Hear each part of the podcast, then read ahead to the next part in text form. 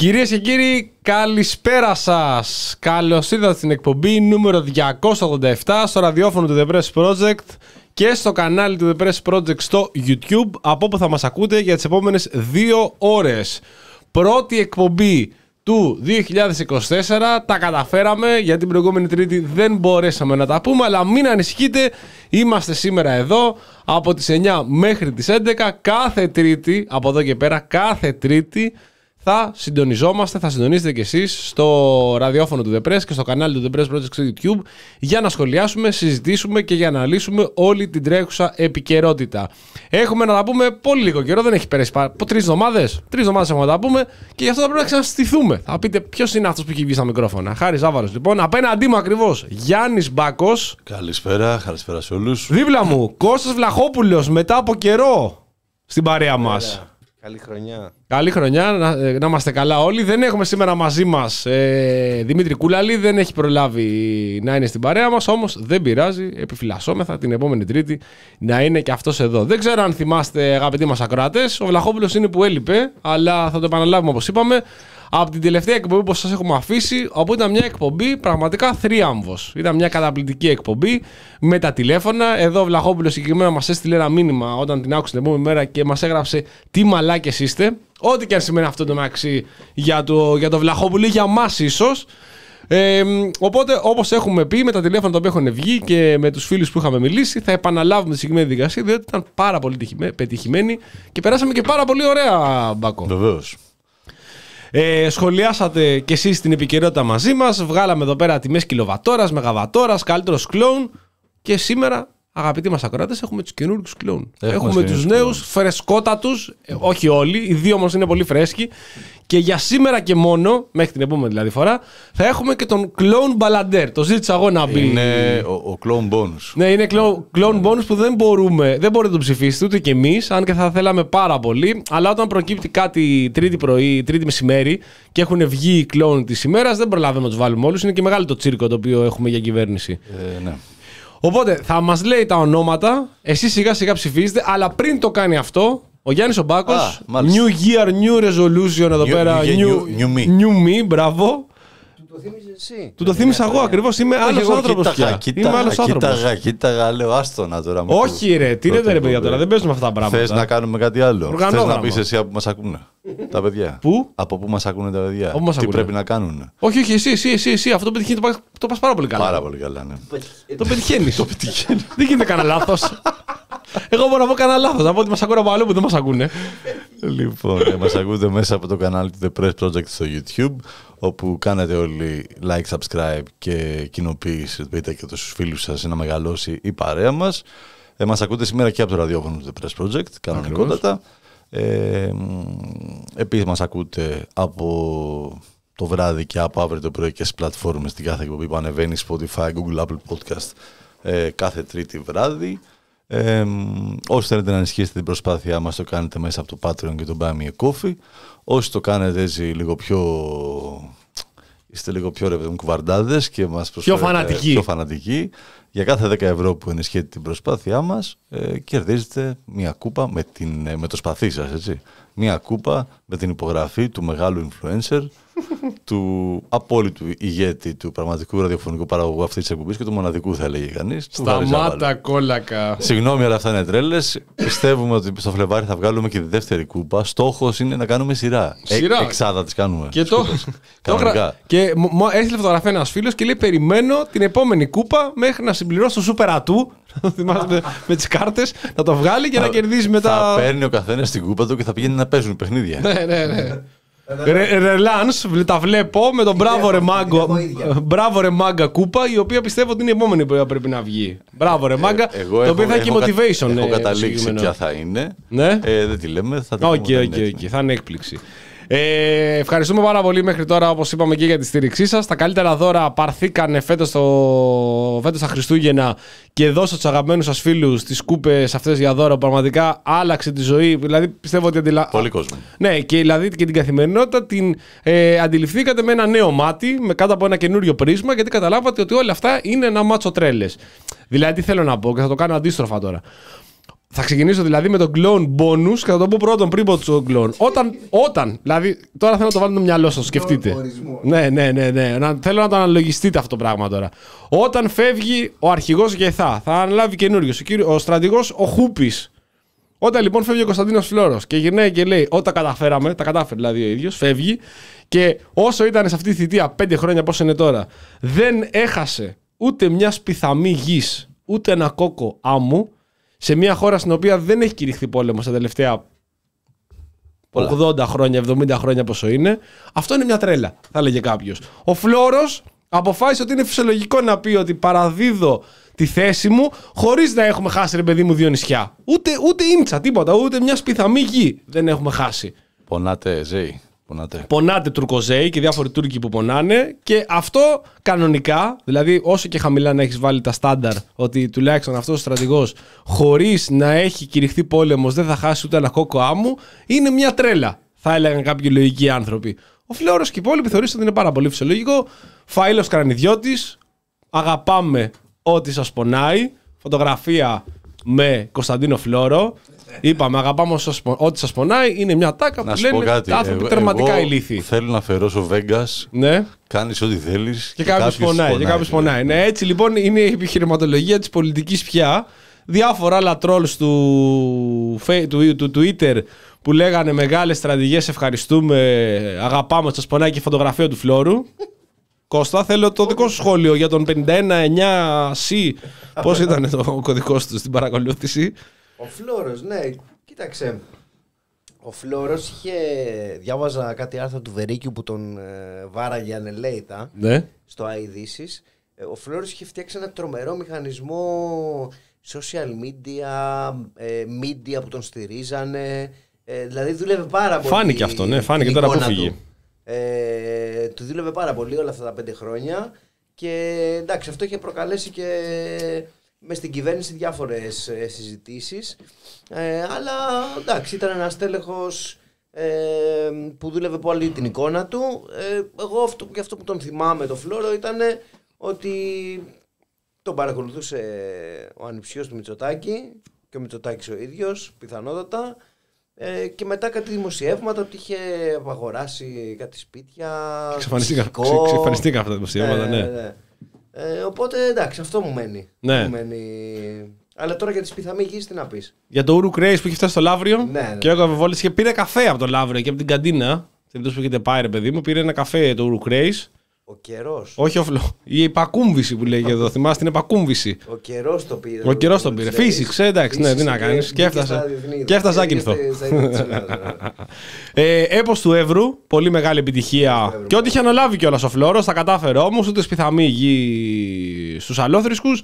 Οπότε αυτός είναι ο bonus κλόν που δεν μπορείτε να το ψηφίσετε. Το ψηφίσουμε εμείς νοητά. Και τώρα θα έχουμε τους τρεις ε, υποψήφιους, επίσημους υποψήφιους, που εσείς μπορείτε με την ψήφο σας να στηρίξετε στις δύο ώρες που διαρκεί αυτή η εκπομπή. Λοιπόν, οι τρεις υποψήφοι Οι επίσημοι. αδόνιδες. Αδόνιδες, αδόνιδες, σωστά. Ω άδωνε εβδομάδας. Ε, λέω να ξεκινήσουμε από τα πιο, ε, από τα πιο πίσω. Ε, να πάμε στον ε, Θάνο Τζίμερο. Ναι, τεράστιος. Ο Θάνο Τζίμερο, θες να μας πεις το λόγο για τον οποίο Και πολύ λογικός. θεωρούμε ότι είναι ε, ο άδωνης εβδομάδας. Βεβαίως, θα το διαβάσουμε κιόλας. Ε, έχουμε το που θα συζητήσουμε μετά για το νομοσχέδιο για τα ομόφυλα ζευγάρια και όλο αυτό το σάλο που έχει σηκώσει γενικότερα. Γράφει λοιπόν ο Θάνος Τζίμερο πώς 25χρονου από τον Μπαγκλαντές ή την Ιγυρία έχει όρεξη να πληρώνεις για όλη τους τη ζωή ως τελίτσες χείρες. Επειδή θα τους παντρευτεί ένας μερακλής 80χρονο. Θα πάρουν και την υπηκότητα. Έχει μελετήσει κανένας πώς θα κοστίσει αυτή η παράνοια στην οικονομία. Hashtag γάμος ομόφυλων.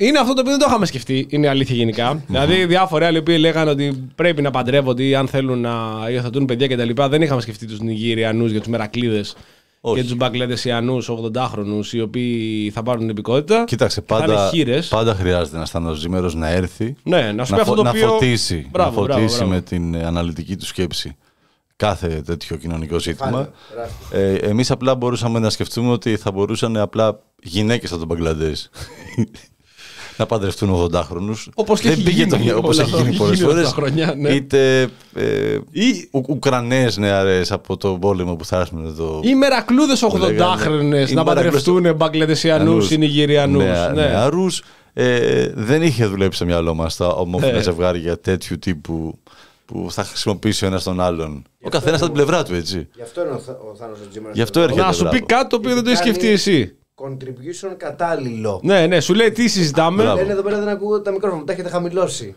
Τι άλλο- ε, πρώτα, πρώτα απ' όλα Ε, υπάρχει. ένα Θέλετε μισή να- μέτρο. Θέλετε σιγή σε αυτή τη φωνή, Όχι, σε αυτό αυτή τη είναι το φωνή τρία. της αλήθειας. Ναι, θα μπορούσε να έρχεται πιο κοντά ο Βλαχόπουλος για να μιλάει και να τον ακούτε καλύτερα, αλλά δεν το Με κάνει. θυμώνουνε, παιδιά, δεν το με κάνει, θυμώνουν. οπότε. Την έχει πέσει στην πολυθρόνα. Μιλάμε. Το μικρό 30 μέτρα μακριά. Με φημώνετε. Θέλω να μιλήσω, να φύγουνε. Πάρ το μικρόφωνο. Α, ναι, συγγνώμη. ε, το, καλύ, το καλύτερο σχόλιο κάτω από τον Τζίμερου, ο οποίος ένα αυτό αυτό τον κάμπο βλαμμένων που λέγεται Twitter X, συγγνώμη πώ λέγεται πια, γράφει Το κράτος πρόνοιας είναι η μεγαλύτερη απειλή από το συμβολικό. Συνεπώς η κατεδάφιση του από τον τελευταίο έλλειψη άλλου μέσου τρόπου είναι χρήσιμη στη δύσκολη πορεία και την οριστική απαλλαγή από αυτό. Δηλαδή, σου λέει ότι η- η- είναι ο Θάμα Τζίμερος που είναι βλαμμένο, παιδί μου, και το γνωρίζουμε όλοι, ρε παιδί μου. Είναι ένα ακροδεξιό στοιχείο το οποίο παρουσιάζει τον ε, φιλελεύθερο, με ό,τι αυτός συνεπάγεται. Σου λέει, Όχι, εγώ είμαι πιο βλαμμένο από σένα. Για να μιλήσουμε για το κράτος πρόνοια στο οποίο πρέπει να κατεδαφιστεί. Αλλά είναι αυτό ένα χαρακτηριστικό. Ο Σάλε που έχει σηκωθεί γενικότερα έχει σηκωθεί περισσότερο μέσα από το Twitter από ό,τι στην πραγματική ζωή. Θα συζητήσουμε μετά λεπτομέρειες για το συγκεκριμένο. Οπότε για αυτό και όχι μόνο και για πάρα, πο- πάρα πολλούς λόγους που ο Θάνος Τζίμερος όλα αυτά τα χρόνια κινείται στην ε, μ, πολιτική σκηνή, αν και αποχώρησε μετά, την τελευταία, μετά τις τελευταίες εκλογές που δεν τα κατάφερε. Μας είχε, προε- μας είχε προετοιμάσει κιόλας ότι αν δεν εκλεγώ στη Βουλή με το σχήμα με το Φαΐλο Κρανιδιώτη, αγαπάμε ότι σας πονάει, δεν θα ξανασχοληθώ με την πολιτική. Και δυστυχώς αποχώρησε. Ποιος έχασε από αυτό; Εμείς, ποιος έχασε. Έτσι. Το γράφουν και στο Twitter. Και γυρνάνε και Πιστεύω λένε- έχασαν και διάφοροι διαφημιστές, όλοι αυτοί που κάνουν και αφήσεις και λοιπά. Ναι. Οι οποίοι απλά τυπώνανε πράγματα για τον Τζίμερο, ο οποίος δεν κατάφερε ποτέ να περάσει αυτό το 1% του πολυπόθητου. Ναι, ναι, ναι, ναι. Και έκοβε χρήμα. Ακριβώς. Λοιπόν, ε, δεύτερος υποψήφιο. Δεύτερος υποψήφιο. Δεν θα πάμε τώρα στον ε, μεγάλο άντρα της χώρας. Όχι, όχι, όχι. Πάμε στα πιο- στο τσικό. Στο, πιο σπουδαίο, στο πιο σπουδαίο ποινικό λόγο. Έτσι. Θα πάμε στον. Ε, ε, Στο μεγαλύτερο ποδοσφαιριστή. Στο μεγαλύτερο. Εντάξει, το Ταλέντο. μεγαλύτερο ταλέντο που χάθηκε. Είναι γνωστό ότι οι μηχανές, ο τζόγος και εντάξει, τα ανοιχτοπερβατήματα έχουν χαλάσει πολλές καριέρες στο ξεκίνημά τους. Και η XT εννοείται. Μία από, αυτές, μία από αυτές ήταν η μηχανή που καβαλούσε ο Αλέξης Κούγια στο XT αυτό, 17 χρονών, 17 χρονών XT. Καταρχάς, Αλέξη μου τι έγινε; Τέλος πάντων, ο Αλέξης Κούγιας λοιπόν, σε μια φοβερή συνέντευξη τύπου για το ποδόσφαιρο, μας- μας μίλησε σαν άλλο Στέφανος Κασελάκης, έλεγε κανείς, μισή ώρα για τον εαυτό του. Ε, και θα μας δώσει λεπτομέρειες ο Χάρης Ζαβάλος. Τι ιδέα, πραγματικά είναι υπέροχος ο Κούγια. Έτσι, αλλιώς με τη θέση που είναι σαν αντιπρόεδρος πια του Ολυμπιακού, θέλει να πατάξει την ε, ανομία και όλο αυτό το. Αμυστή. Αμυστή, αμυστή. Γιατί, πόσο πληρώνει η εφορία, 73 χιλιάρικα το μήνα. το μήνα. Καληνύχτα. Καλά Χριστούγεννα σε όλους. Καληνότσες, φίλε. Καληνότσε, ναι, τώρα αυτά ο τύπος είναι τρελός. Εγώ ο Κούγιας, εγώ είμαι ο Κούγιας, έλεγε. Εγώ είμαι ο Κούγιας. Ε, ε, καλύτερη ατάκα είναι όταν είπε ότι θα πολεμήσουμε όλο αυτό το σύστημα διαπλοκής το οποίο έχει στηθεί στο ελληνικό ποδόσφαιρο. Εγώ και ο Βαγγέλης ο Μαρινάκης, οκ. Ε, και θα πολεμήσουμε για να μην επαναληφθεί φαινόμενα όπως η παράγκα. Το 2002 που ο κύριος Βορύδης, ο άξιος αυτός δικηγόρος, Ναι. είχε αποκαλύψει αλλά θαύτηκε. Μπράβο. Δηλαδή ήταν ο Spider-Man με το Spider-Man. Ναι, ναι, ναι, ναι. Και ήταν η παράγκα που είχε στήσει ο Ολυμπιακός. Ναι. Καθότι τώρα είναι την πρώτη του Ολυμπιακού ο Κούγια, για να μην βγάζει τίποτα νόημα σε αυτή τη χώρα έτσι κι αλλιώς. Ε, Αλλά ήταν Ολυμπιακός του Σοκρατικού Δεν μετράει, Καλή, είναι με άλλος τον Ολυμπιακός. οποίο ο Βαγγέλης Μαρινάκης Ναι. αυτή τη στιγμή είναι... Ναι, ναι, ναι. Είναι, α, είναι, δεν μετράει αυτό γιατί είναι άλλος Ολυμπιακός. Είναι σαν τη Νέα Δημοκρατία πριν. Δεν υπήρχε ξανά Νέα Δημοκρατία κυβέρνηση. Γιατί έχουμε τώρα Νέα Δημοκρατία κυβέρνηση με κυρία Μητσοτάκη που δεν ξανά είχαμε πριν. Οπότε οι προηγούμενες κυβερνήσει. Όπως είναι ο νέος Πανιόνιος, όπως Δεν είναι η ισχύει. νέα ΑΕΚ με Ναι, τον ναι, καινούργια ναι, αφημί. ναι, ναι. Ε, δεν Το υπά- Πασόκ. Ε, το Πα- Πασόκ, Το Πασόκ. μπράβο. Ναι, ναι, μπράβο. Οπότε θα πολεμήσουν την παράγκα. Ε, π- π- η μισή ώρα μίλα για τον εαυτό του. Ήταν ένα μεγαλύτερο ποδοσφαιρικό ταλέντο το οποίο έχει περάσει, αλλά με μια εξτή στούκαρε και έμεινε τρία χρόνια στο νοσοκομείο. Πώς είπε, τρεις αιώνες, πώς έχει μείνει στο νοσοκομείο. δεν θυμόμαστε. Ε, 73.000 το μήνα εφορία γιατί δεν έχει ανάγκη από λεφτά. Έχει πόσα 20 σπίτια. Μας έκανε μια υπέροχη ανάλυση γενικότερα της Όλα τα κόμματα, όλα τα κόμματα του έχουν ζητήσει να κατέβει, Ναι. να ασχοληθεί με την πολιτική. Και το κουκουέ όλοι, όλοι. Ναι, ό- όλοι Όλοι. του έχουν πει. Όλο αυτό μου θυμίζει Ζάχο Δόγκανο, βέβαια. Ναι, ναι, ναι. Ένας υπέροχος τύπος, ένα ένας κορυφαίος, ο κορυφαίος ποινικολόγος στη χώρα. Το λέει και ο ίδιος τον εαυτό του. Είμαι Αυτά που κορυφαίος ξέρω εγώ ποινικολόγος δεν στη τα χώρα. ξέρει κανένας. Ναι, Αυτά ναι, που έχω ναι. δει εγώ δεν τα έχει δει Γι' κανένα. αυτό, Καλά. γι' αυτό δεν έχω καμία αντίρρηση. Γι' αυτό δεν έχω. Ούτε εγώ. πιστεύω ότι λέει Από ψέματα. αυτά που έχει δει πιστεύω. Ναι, ναι, ναι. Και βέβαια η καλύτερη του, καλύτερη του καταγγελία η οποία έκανε μέσα σε όλο αυτό τον οριμαγδό δηλώσεων που είχε κάνει τις προηγούμενες ημέρες είναι ότι ο ανιψιός, είπαμε, είναι ο καλός και ο κακός ανιψιός. Ο κακός ανιψιός του Μητσοτάκη ε, είχε επισκεφθεί το μεγαλύτερο μαφιόζο Greek Mafia της νύχτας 36 φορές στον Κορυδαλό. Δεν μας είπε λεπτομέρειες ο Κούγιας τι ακριβώς εννοούσε και ποιον; επισκέφτηκε. Αυτό μου φάγανε. Όχι, αυτός δεν είχε πάει φυλακή, αυτός ήταν έξω. Ε, Δούλευε για να αποσπάσει πληροφορίες. Πληροφορίες 36 φορές στον Κορυδαλό, ανιψιό, αυτός ο οποίος παρακολουθούσε, το λέει, παρακολουθούσε όλη τη χώρα. Διαβάσαμε από Ελλάδα 24 και από άλλα sites ότι ετοιμάζεται τώρα το εξώδικο που θα στείλει στον Κούγκια και στον ε, Βαγγέλη Μαρινάκη ο κακός ανιψιό. Δεν, έχουν, δεν έχουν μάθει αν τελικά απεστάλλουν τα συγκεκριμένα εξώδικα. Περιμένουμε να δούμε λεπτομέρειες. 36 φορές επισκέφθηκε στον Κορυδαλό τον μεγαλύτερο μαφιόζο. Έτσι είπε ο Κούγιας. Εμείς δεν έχουμε κάποιο λόγο να αμφισβητήσουμε τον συγκεκριμένο άντρα. Είναι και ο κορυφαίος ποινικολόγος χώρας. Γι' αυτό το λόγο και επειδή έχει ξαναμπεί και ο κακός ανιψιός ε, υποψήφιος, πρέπει να βάλουμε και τον Αλέξη Κούγια υποψήφιο κλόουν αυτής της εβδομάδας, ο οποίος πραγματικά παίζει πολύ δυνατά. Είναι ένας τεράστιος κλόουν, τεράστιος. Εγώ έχω βασίσει. Έχεις αφασίσει για Κούγια, έχεις πάει Κούγια; Το- Περίμενα να ακούσει τον τρίτο όμως. Τρίτος είναι Περίμενε. ο Κυριάκος Μητσοτάκης, Πολύ χρόνο έτσι, ο Πρωθυπουργός, ο Βασιλιάς θα μπορούσε, ο μονάρχης της χώρας. Ναι, ναι, θα ναι. Ο μπορούσε να ηγέτης, το κάνει. άρχοντας. Ο σύζυγος της υπέρκομψη Μαρέβας, ε, Γκαμπουρόφσκι. Πώς λέγεται; Γκραμπόφσκι. Γκραμπόφσκι, Ναι. Γκραμπόφσκι. Πάντα θα τα μπέρδευα αυτά. Αδερφός της Αλεξίας Μπακογιάννη. Ακριβώς. Γιος του Κωνσταντίνου Μητσοτάκη με την ε, δική του έδρα στο Χάρβαρντ. Ανιψιός. Θείος του Κωνσταντίνου του Κωστή Μπακογιάννη. Ανιψιό του Ελευθέρου Βενιζέλου. Ακριβώς. Ε, Θείος Θα τα του πούμε αυτά. Γρηγόρη Δημητριάδη. Και πολλά ακόμα. Δώσε μας λοιπόν λεπτομέρειες για αυτές τις φοβερές ε, επισκέψεις που κάνει στα σπίτια. Χτυπάει πόρτα-πόρτα πάει ο Κυριάκος Μητσοτάκης που τον έφεραν. Μια, η τελευταία πόρτα που άνοιξε λοιπόν ήταν η πόρτα του κλόν της εβδομάδας. Μπήκε εδώ υποψήφιος, αλλά δώσε μας λεπτομέρειες.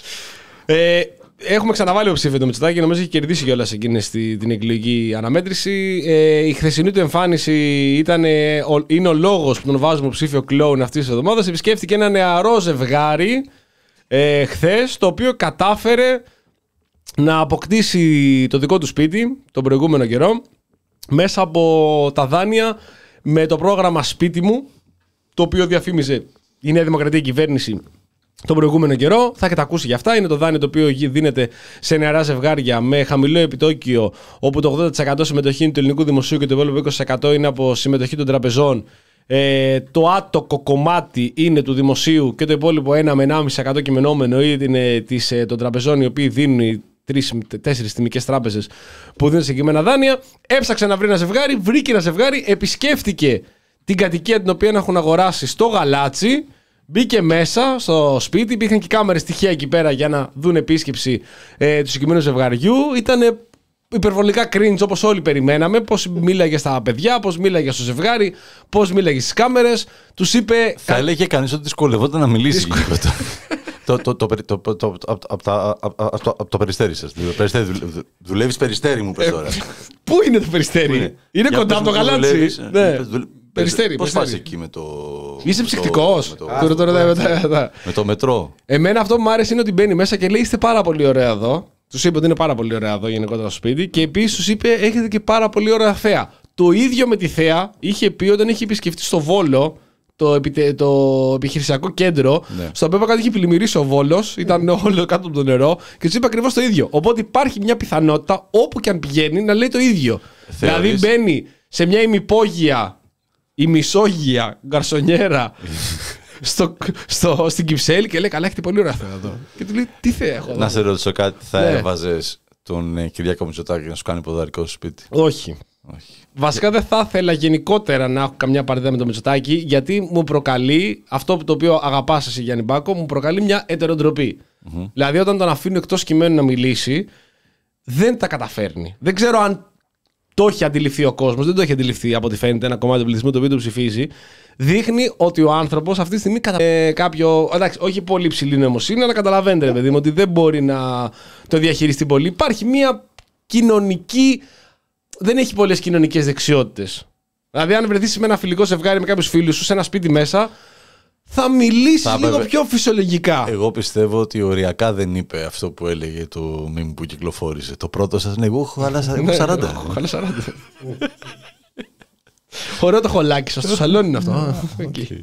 Ο- Οπότε. Η αποθήκη είναι εδώ, όχι το σπίτι μας. Το, το πρόβλημα λοιπόν δεν είναι ότι δεν μπορεί να επικοινωνήσει ο Μητσοτάκης. Το πρόβλημα είναι ότι το συγκεκριμένο ζευγάρι είχε ξαναεμφανιστεί ε, στην προεκλογική καμπάνια της Νέας Δημοκρατίας όταν διαφήμισε το πρόγραμμα σπίτι μου. Η δικαιολογία είναι ότι έκανε follow-up, όπως γράψαν στο Twitter, για το πώς πήγε το δάνειο και αν πήραν το σπίτι. Η πραγματικό είναι ότι οι συγκεκριμένοι γνωρίζονται με τη Νέα Δημοκρατία. Δεν θα πούμε ότι αν τυχόν βάλαν βίσματα, καταφέρανε. Μας μας δημιουργούν κάποιες αμφιβολίες αν όλος ο κόσμος μπόρεσε να πάρει το δάνειο αυτό αν δεν είχε κάποιο κονέ στη Νέα Δημοκρατία. Δηλαδή, αν τους βλέπεις από πριν και τελικά από μετά και είναι στη Νέα Δημοκρατία, ε, λίγο σε προβληματίζει αυτό γενικότερα. Θα έλεγε κάποιος. Το πήρανε κι άλλοι, δεν είναι μόνο αυτοί προφανώς. Όμως, όπως και να έχει, ήταν λίγο αστείο η όλη αυτή η δικασία και γι' αυτό το λόγο υποψήφιος τρίτος είναι ο Κυριάκος Μητσοτάκης. Φίλοι μου, εδώ πέρα, πείτε μου, τι Να σου πω ψηφίζετε εσεί, κάτι. στηρίζετε; Κοιτάξτε να δεις, εγώ Ναι. καταλαβαίνω, είμαι σίγουρος ότι ο Βλαχό θα ψηφίσει η Αλέξη. Το είπα και Αλέξη προηγουμένως, Κούγια. ναι. Ψήφισε. Αλλά, αλλά, Ναι. επειδή εγώ άλλη, ε, άλλη ευκαιρία να ψηφίσω Κυριάκο Μητσοτάκη δεν έχω στη ζωή μου. Δηλαδή, Σίγουρος.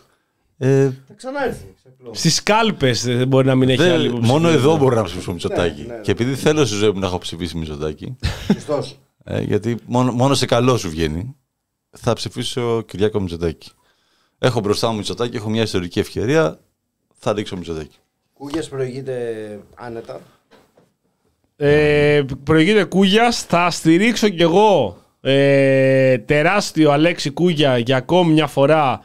Γιατί δεν ε, θα ξανά έχουμε ε, τέτοια ευκαιρία. Δεν, δεν είναι, θα, θα μας δημιουργήσει ο Κούγιας, όμως πραγματικά αυτή τη στιγμή, επειδή τον βάζουμε και επειδή το Μητσοτάκη θα ξανά έχουμε την ευκαιρία να τον βάλουμε, και εγώ θα σε ρίξω Αλέξη Κούγια. Ο άνθρωπος είναι μέγιστος τώρα. Καραγκιόζης έχει φύγει το εξώδικο όπως κα- αν τε ακούσεις την εκπομπή, έχει φύγει κατά κέφαλο. Θα προλάβω να βγω έξω από το, από το στούντιο. Πω, 200 χιλιάρικα θα πεις, Ζάβαλε 200 χιλιάρικα. Να πούμε ότι έχει φύγει και από το Δουσουά κιόλας, τον, ε, του κάνανε καταγγελίες και πλέον δεν είναι... Επειδή είχε μπει για δύο μήνες, ο νομίζω, Λιγνάδη στο email του, στο site του μαζί με τον αδερφό του και κάτι ανεβάζανε, κάτι έτσι και έλεγε. Τεράστιος ποινικολόγος, καταπληκτικός. και μπράβο του για αυτό. Ήταν μέσα, είχε κάνει ένα χειρουργείο. καλύτερος. Ο καλύτερος, ο καλύτερος ποινικολόγος, 73 χιλιάρικα το μήνα. Τι έχετε, εσύ πώς θα δίνετε, πώς θα δίνεις, Κακομίρι, 50 ευρώ δίνεις. Πόσε κρατήσεις έχεις. Οπότε ναι, και εγώ ψηφίζω Αλέξη Κούγια και πιστεύω θα κερδίσει και θα είναι και μια εκλογική αναμέτρηση που ο, ο Κυριάκος Μητσοτάκης θα χάσει. Θα χάσει σήμερα, σήμερα γιατί ο Αλέξης Κούγιας μπορεί Ο άχαστος. να βγει μπροστά. Ο άχαστος. Κοιτάξτε, είναι ευκαιρία από την άλλη να δούμε το Μητσοτάκη να χάνει. Ναι. Καταλαβαίνω και αυτή την πλευρά. Έτσι. Αλλά κοίταξε, άμα είναι να κερδίσει, ας κερδίζει εδώ και ας χάνει στην αγάπη, ρε παιδί μου, μετά. Στο... Αυτό που κερδίζει Γιάννη Μπάκο, ο, ο Μητσοτάκης και η κυβέρνηση τη Δημοκρατίας είναι στο προνομιακό επίπεδο της πάταξης εγκληματικότητας. Ε, τα έχει καταφέρει σε τεράστιο βαθμό αυτό το πράγμα. Ε, και θέλω ένα σχόλιο σας για το καταπληκτικό αυτό βίντεο το οποίο κυκλοφόρησε από διαρροή των αστυνομικών. Ε, Είδες πώς το είπα έτσι, των αστυνομικών. Των οργάνων Τα οποία όργανα, Τα όργανα. δύο αστυνομικοί αυτή τη στιγμή έχουν. ε, συνελήφθησαν γιατί Συνελήφθησαν δίναν γιατί- τα βίντεο τα γιατί οποία αστυνομικοί. καταγράφανε σε. Φαντα... Παιδιά, θέλω να το προσ- να το προσέξετε αυτό. Στο Viber ε, μαγνητοσκοπήσαν στο συγκεκριμένο βίντεο που τον εκτελούν τον άλλο με 300 σφαίρες, 12 γεμιστήρες. Το, το βιντεοσκοπήσαν και το στείλανε σε ομάδα αστυνομικών του Viber. Φανταστείτε Αυτό τώρα. στείλανε ή... Αυτό στείλανε ή το βίντεο που ε, ανοίγει την πόρτα και τον βλέπει. Όλο, όλο το αυτό από την πτώμα. αρχή όταν τα, είναι παρκαρισμένο τα μάξι του Ζαμπούνι. Γιατί και- αυτό είναι από κάμερα. από Ναι. το- Κάποιος το βιντεοσκόπησε από τους αστυνομικούς και το ανέβασε σε μια ομάδα στο Viber αστυνομικών. Να, ένα όνειρο ζωής. Πώς θα τα καταφέρω κάποια στιγμή να μπορέσω να με βάλουν σε αυτή την ομάδα αστυνομικών. Φανταστείτε τι γίνεται εκεί μέσα. Τι λένε μεταξύ τους. Βάλτε, βάλτε τώρα στο μυαλό σας. Συνάδελφοι. Τι μπορεί να. Συνάδελφοι, κοίτα αυτό το βίντεο, είναι υπέροχο. Τρρρρρρ. Καλά. Του άλλαξε 12 γεμιστήρε. Δεν είναι φοβερό. Παιδιά, εμένα μου έχουν στείλει φωτογραφίε και βίντεο από τέτοια. Από τέτοιες ομάδες, τέτοια ε. group. Ε, ναι, που δέρνουν ρε παιδί μου κόσμο και γράφουν, κάνουν polls από κάτω. Α, ήταν shoot, ήταν ξέρω εγώ το ένα, ήταν το άλλο. Εντάξει, το- εντάξει αυτό, α, αυτή, αυτή η ομάδα από την αρχή μέχρι τώρα που μιλάμε είναι όλο ποινικά κολάσιμη. Είναι, Ναι, είναι, είναι όλοι μέσα, όσοι είναι μέσα, είναι όλοι για σύλληψη. για πειθαρχικό όλοι όπως είναι. Λοιπόν, οπότε είχαμε τη δολοφονία ε, του μαφιόζου, Greek Mafia, Λαχομπουλέ, το ακριβότερο συμβόλαιο Ναι, θανάτου. ναι, ναι, αυτό με το- Και ρωτάει ένα πού το ξέρω, καταδείχθηκε στην εφορία. Το κατέθεσε στην εφορία και το ξέρουν. του Ζαμπούνι ή αλλιώς Ζαμπόν. Του Ζαμπόν, που εντάξει, πόσο να σε σεβαστούν άμα σε λένε Ζαμπόν στη νύχτα; Εντάξει, δεν τον σεβόντουσαν πολύ, πάντως Φάνηκε, ξεγλιστρούσε ο φάνηκε, τύπος. φάνηκε δεν σε σεβόντουσαν. Πάντως πρέπει να είχαν προηγούμενα. Ναι, υπήρχε ένα μίσος. Ναι, υπήρχε ένα έπρεπε μπιφ. σε Ναι, ναι, 97 σφαίρες. Βέβαια, πολλές ήταν για να σπάσει και το, το αλεξίσφαιρο. Ναι, να φύγει ναι, ναι, το ναι. τζάμι, αλλά υπήρχε. Έβλεπες ένα μένος. Στο αυτό το βίντεο το οποίο έστειλε τους αστυνομικούς στο Αστυνομικούς. κρατητήριο. Ε, ήταν ιδιοκτήτης πρατηρίων. Μήπως Ναι. είχε γίνει κάποιο κανένα μπέρδεμα. είχε- Όχι ένα πρατήριο. Κάποια, είχε κανένα μπέρδεμα με τις τυμπές. Μήπως ήταν αυτό απέναντι που είναι κολλημένο 2,43 που έχει την βενζίνη. Και τρελάθηκε ο άλλος Τρελάθηκε μέσα και ο άλλος πήγε και λέει, «Τι γίνεται;» Ε, Τι γίνεται αυτό το μαλακά μας, τρελάνε. Αυτό με εντυπωσιάζει είναι πάντως με τα μούμου, ε, τα οποία παίρνουν κατευθείαν δελτία τύπου από την ελληνική αστυνομία. Η ελληνική αστυνομία ξέρει τα πάντα. Ξέρει δηλαδή, τα ονόματά τους, τα δραστηριότητά τους, τα ψευδόνυμά τους. Δεν είχε μόνο ένα, είχε 15 ψευδόνυμα. Ξέρει ότι το αυτοκίνητο μέσα ήταν ε, θωρακισμένο. Ξέρει ότι είχε καλάσνικο, ότι είχε, αυτό, ότι είχε μέσα χειροβομβίδα, δεν ξέρω ότι είχε ντερματικά. Ξέρουν τα πάντα πλην από την αστυνομία η οποία δεν κάνει κάτι για να τους συλλάβει όλους αυτούς. Ότι ήταν μεγάλο κεφάλι στο λαθρεμπόριο καυσίμων. Τα γνωρίζουν όλα, τα γνωρίζουν μετά θάνατον όμως όλα. Αυτό είναι δηλαδή το οποίο είναι λίγο προβληματικό. Εμένα αυτό που πραγματικά με εξοργίζει είναι όλες αυτές οι λεπτομέρειες που διαβάζουμε για το συγκεκριμένο μετά θάνατον. Δηλαδή ότι είναι το πιο ακριβότερο, ότι είναι το ακριβότερο συμβόλαιο. θανάτου. Αυτό βγή- βγήκε και το είπε η Μίνα Καραμίτρου στο Open το Σάββατο το πρωί. Το ακριβότερο. Τι μας νοιάζει; Ναι. Τι, τι νοιάζει το κόσμο. Και είναι πρώτο θέμα, ρε παιδιά. Αυτή, αυτή η δολοφονία είναι πρώτο θέμα. Και ενώ θα πρέπει να μας νοιάζει πώς θα, το πιάσ- πώς θα πιάσουν τους εκτελεστές, που δεν θα τους πιάσουν ποτέ. Άρα γιατί μας το βάζεις πρώτο θέμα αυτό; Ποιον αφορά ότι είναι το πρώτο. Ποιον αφορά ότι σκοτώθηκε με 90 σφαίρες; Ναι. Ποιον αφορά το βίντεο που βάλανε; Κανέναν. Έχει- Κανέναν δεν αφορά γιατί δεν πρόκειται να τους πιάσουν. Γιατί είναι μέσα μπάτσι σε αυτά τα δίκτυα, γιατί είναι μισή ελληνική αστυνομία μέχρι ψηλά ιστάμενους αξιωματικούς. Στην, στην Greek Mafia το έχουμε δει από συνομιλίες που έχουν απομαγνητοποιηθεί και, όλα, αυτά- και από κοριούς και από τέτοια. Ποιον αφορά λοιπόν ότι πήγε, ότι αυτός ο άνθρωπος ε, γαζώθηκε με 90 σφαίρε και ότι είχε καλά μέσα. Κανέναν. Κανέναν. Καλά, υπάρχει μία, πώς, ε, υπάρχει μία επικόνηση του συγκεκριμένου καθαρά ε, τηλεοπτική για Αυτό να ακριβώς. δούμε. Είναι τάισμα. Αυτό Ναι, είναι ναι. τάισμα στο κοινό. Τάισμα στο κοινό Κανονικό να τάισμα. δούμε κάτι το οποίο θυμίζει ταινία, δεν είναι ταινία, είναι πραγματική ζωή αυτό. Πώς μπήκανε δύο ε, με κουκούλα με full face και εκτελέσανε με αυτόν τον τρόπο, με αυτόν τον βίο τρόπο, έναν ο οποίος είναι μαφιόζος. Και θα επαναλάβουν το βίντεο ξανά και ξανά και στις ειδήσεις και στα κανάλια για να δούμε αυτό, για να μας θυμίζει σειρές και ταινίες που βλέπουμε.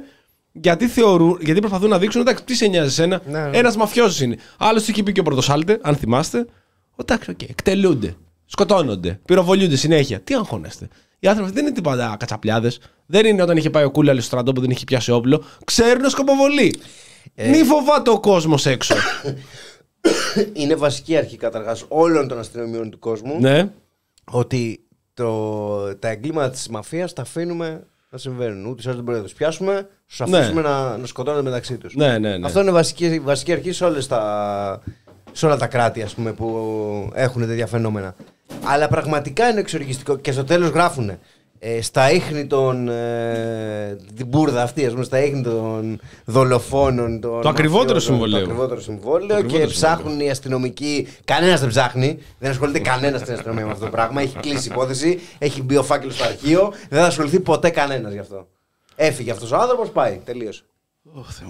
Γιάννης, εσύ είδες το βίντεο; Ε, τώρα το βίντεο, ναι. Τότε στο βίντεο δεν γίνεται να μην το δεις. Αυτό είναι το θέμα. Ότι εγκλωβίζει και, τη, εγκλωβίζει και, τη- και το Όχι, βλέμμα τώρα, αυτό το ναι. πράγμα. Θα το δεις ό,τι και αν γίνει. Ναι. Και όσο Κοίτα- πιο γρήγορα το βγάλει κάποιος, τόσο περισσότερο. Τόσο πιο καλό. Κοιτάξτε, όπως νομίζω το έχουμε πει πολλές φορές και εδώ, όπως το γράφει και ο Άρης Χατζηστεφάνου στο Προπαγάνδα και Παραπληροφόρηση, ε, πλέον η ελληνική αστυνομία, ε, οι πληροφορίες που δίνει στα μέσα και αυτοί οι πληροφορίες που πρέπει να φτάσουν σε εμάς είναι αυτές που επιλέγει εκείνη.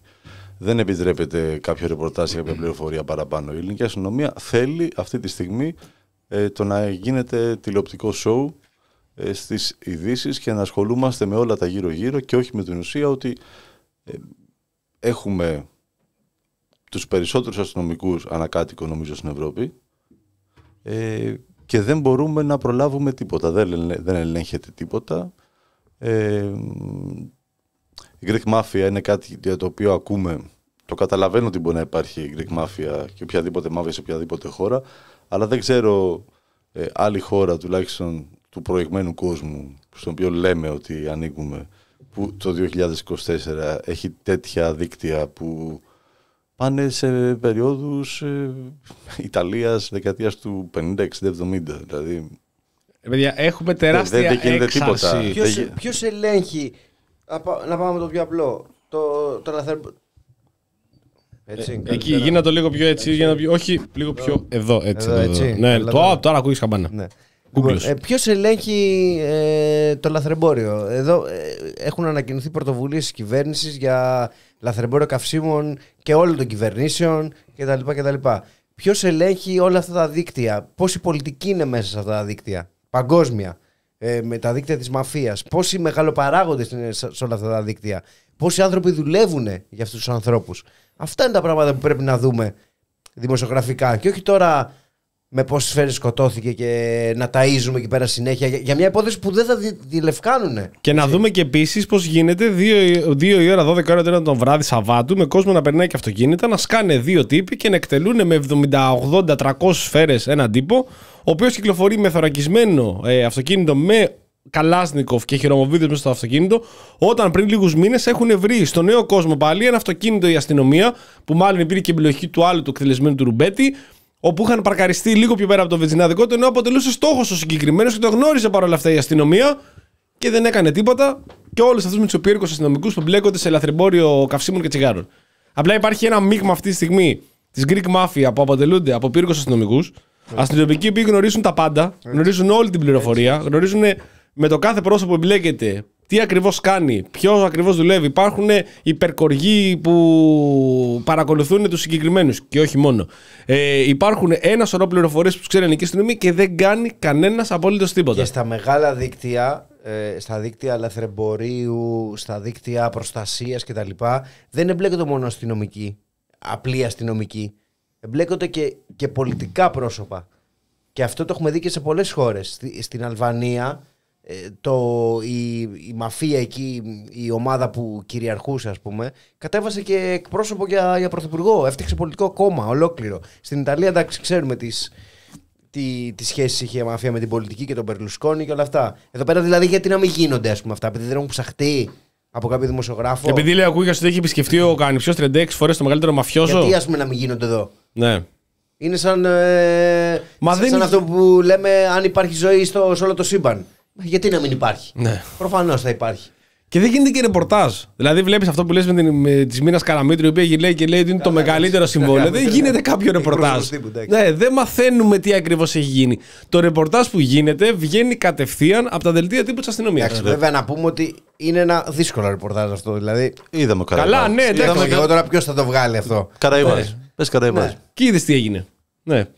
Τι έγινε τον Καρεβάς, μάθαμε του δολοφόνου. Ήταν το συμβόλαιο αυτό ακριβότερο ή ήταν πιο φθηνό από το συμβόλαιο του Τζαμπούνι; Μάθαμε, ναι, θα θα μάθουμε για το Θα μάθουμε είναι το στα Τζαμπούνι. ίχνη. Ναι, είναι στα ίχνη. Είναι στα ίχνη, Όπως να το το βρούμε. συμβόλαιο του Ρουμπέτη. Και αυτό ήταν στα ίχνη του. Και με τον Καραϊβά, θυμάστε ότι τότε ε, γράφονταν πράγματα στο blog, σε αυτό το site που είχε ότι υπήρχαν και μπλοκοί πολιτικών προσώπων; Ναι. Εντάξει. Θα μάθουμε, εγώ πιστεύω. Ναι, θα ναι. μάθουμε τώρα, είναι στα ίχνη που λες Τα παιδιά ακριβώ. μας. Και επειδή, έχουμε, και επειδή έχουμε και τον Αλεξικού για το υποψήφιο για κλόν της εβδομάδας, Ναι. ε, να μην...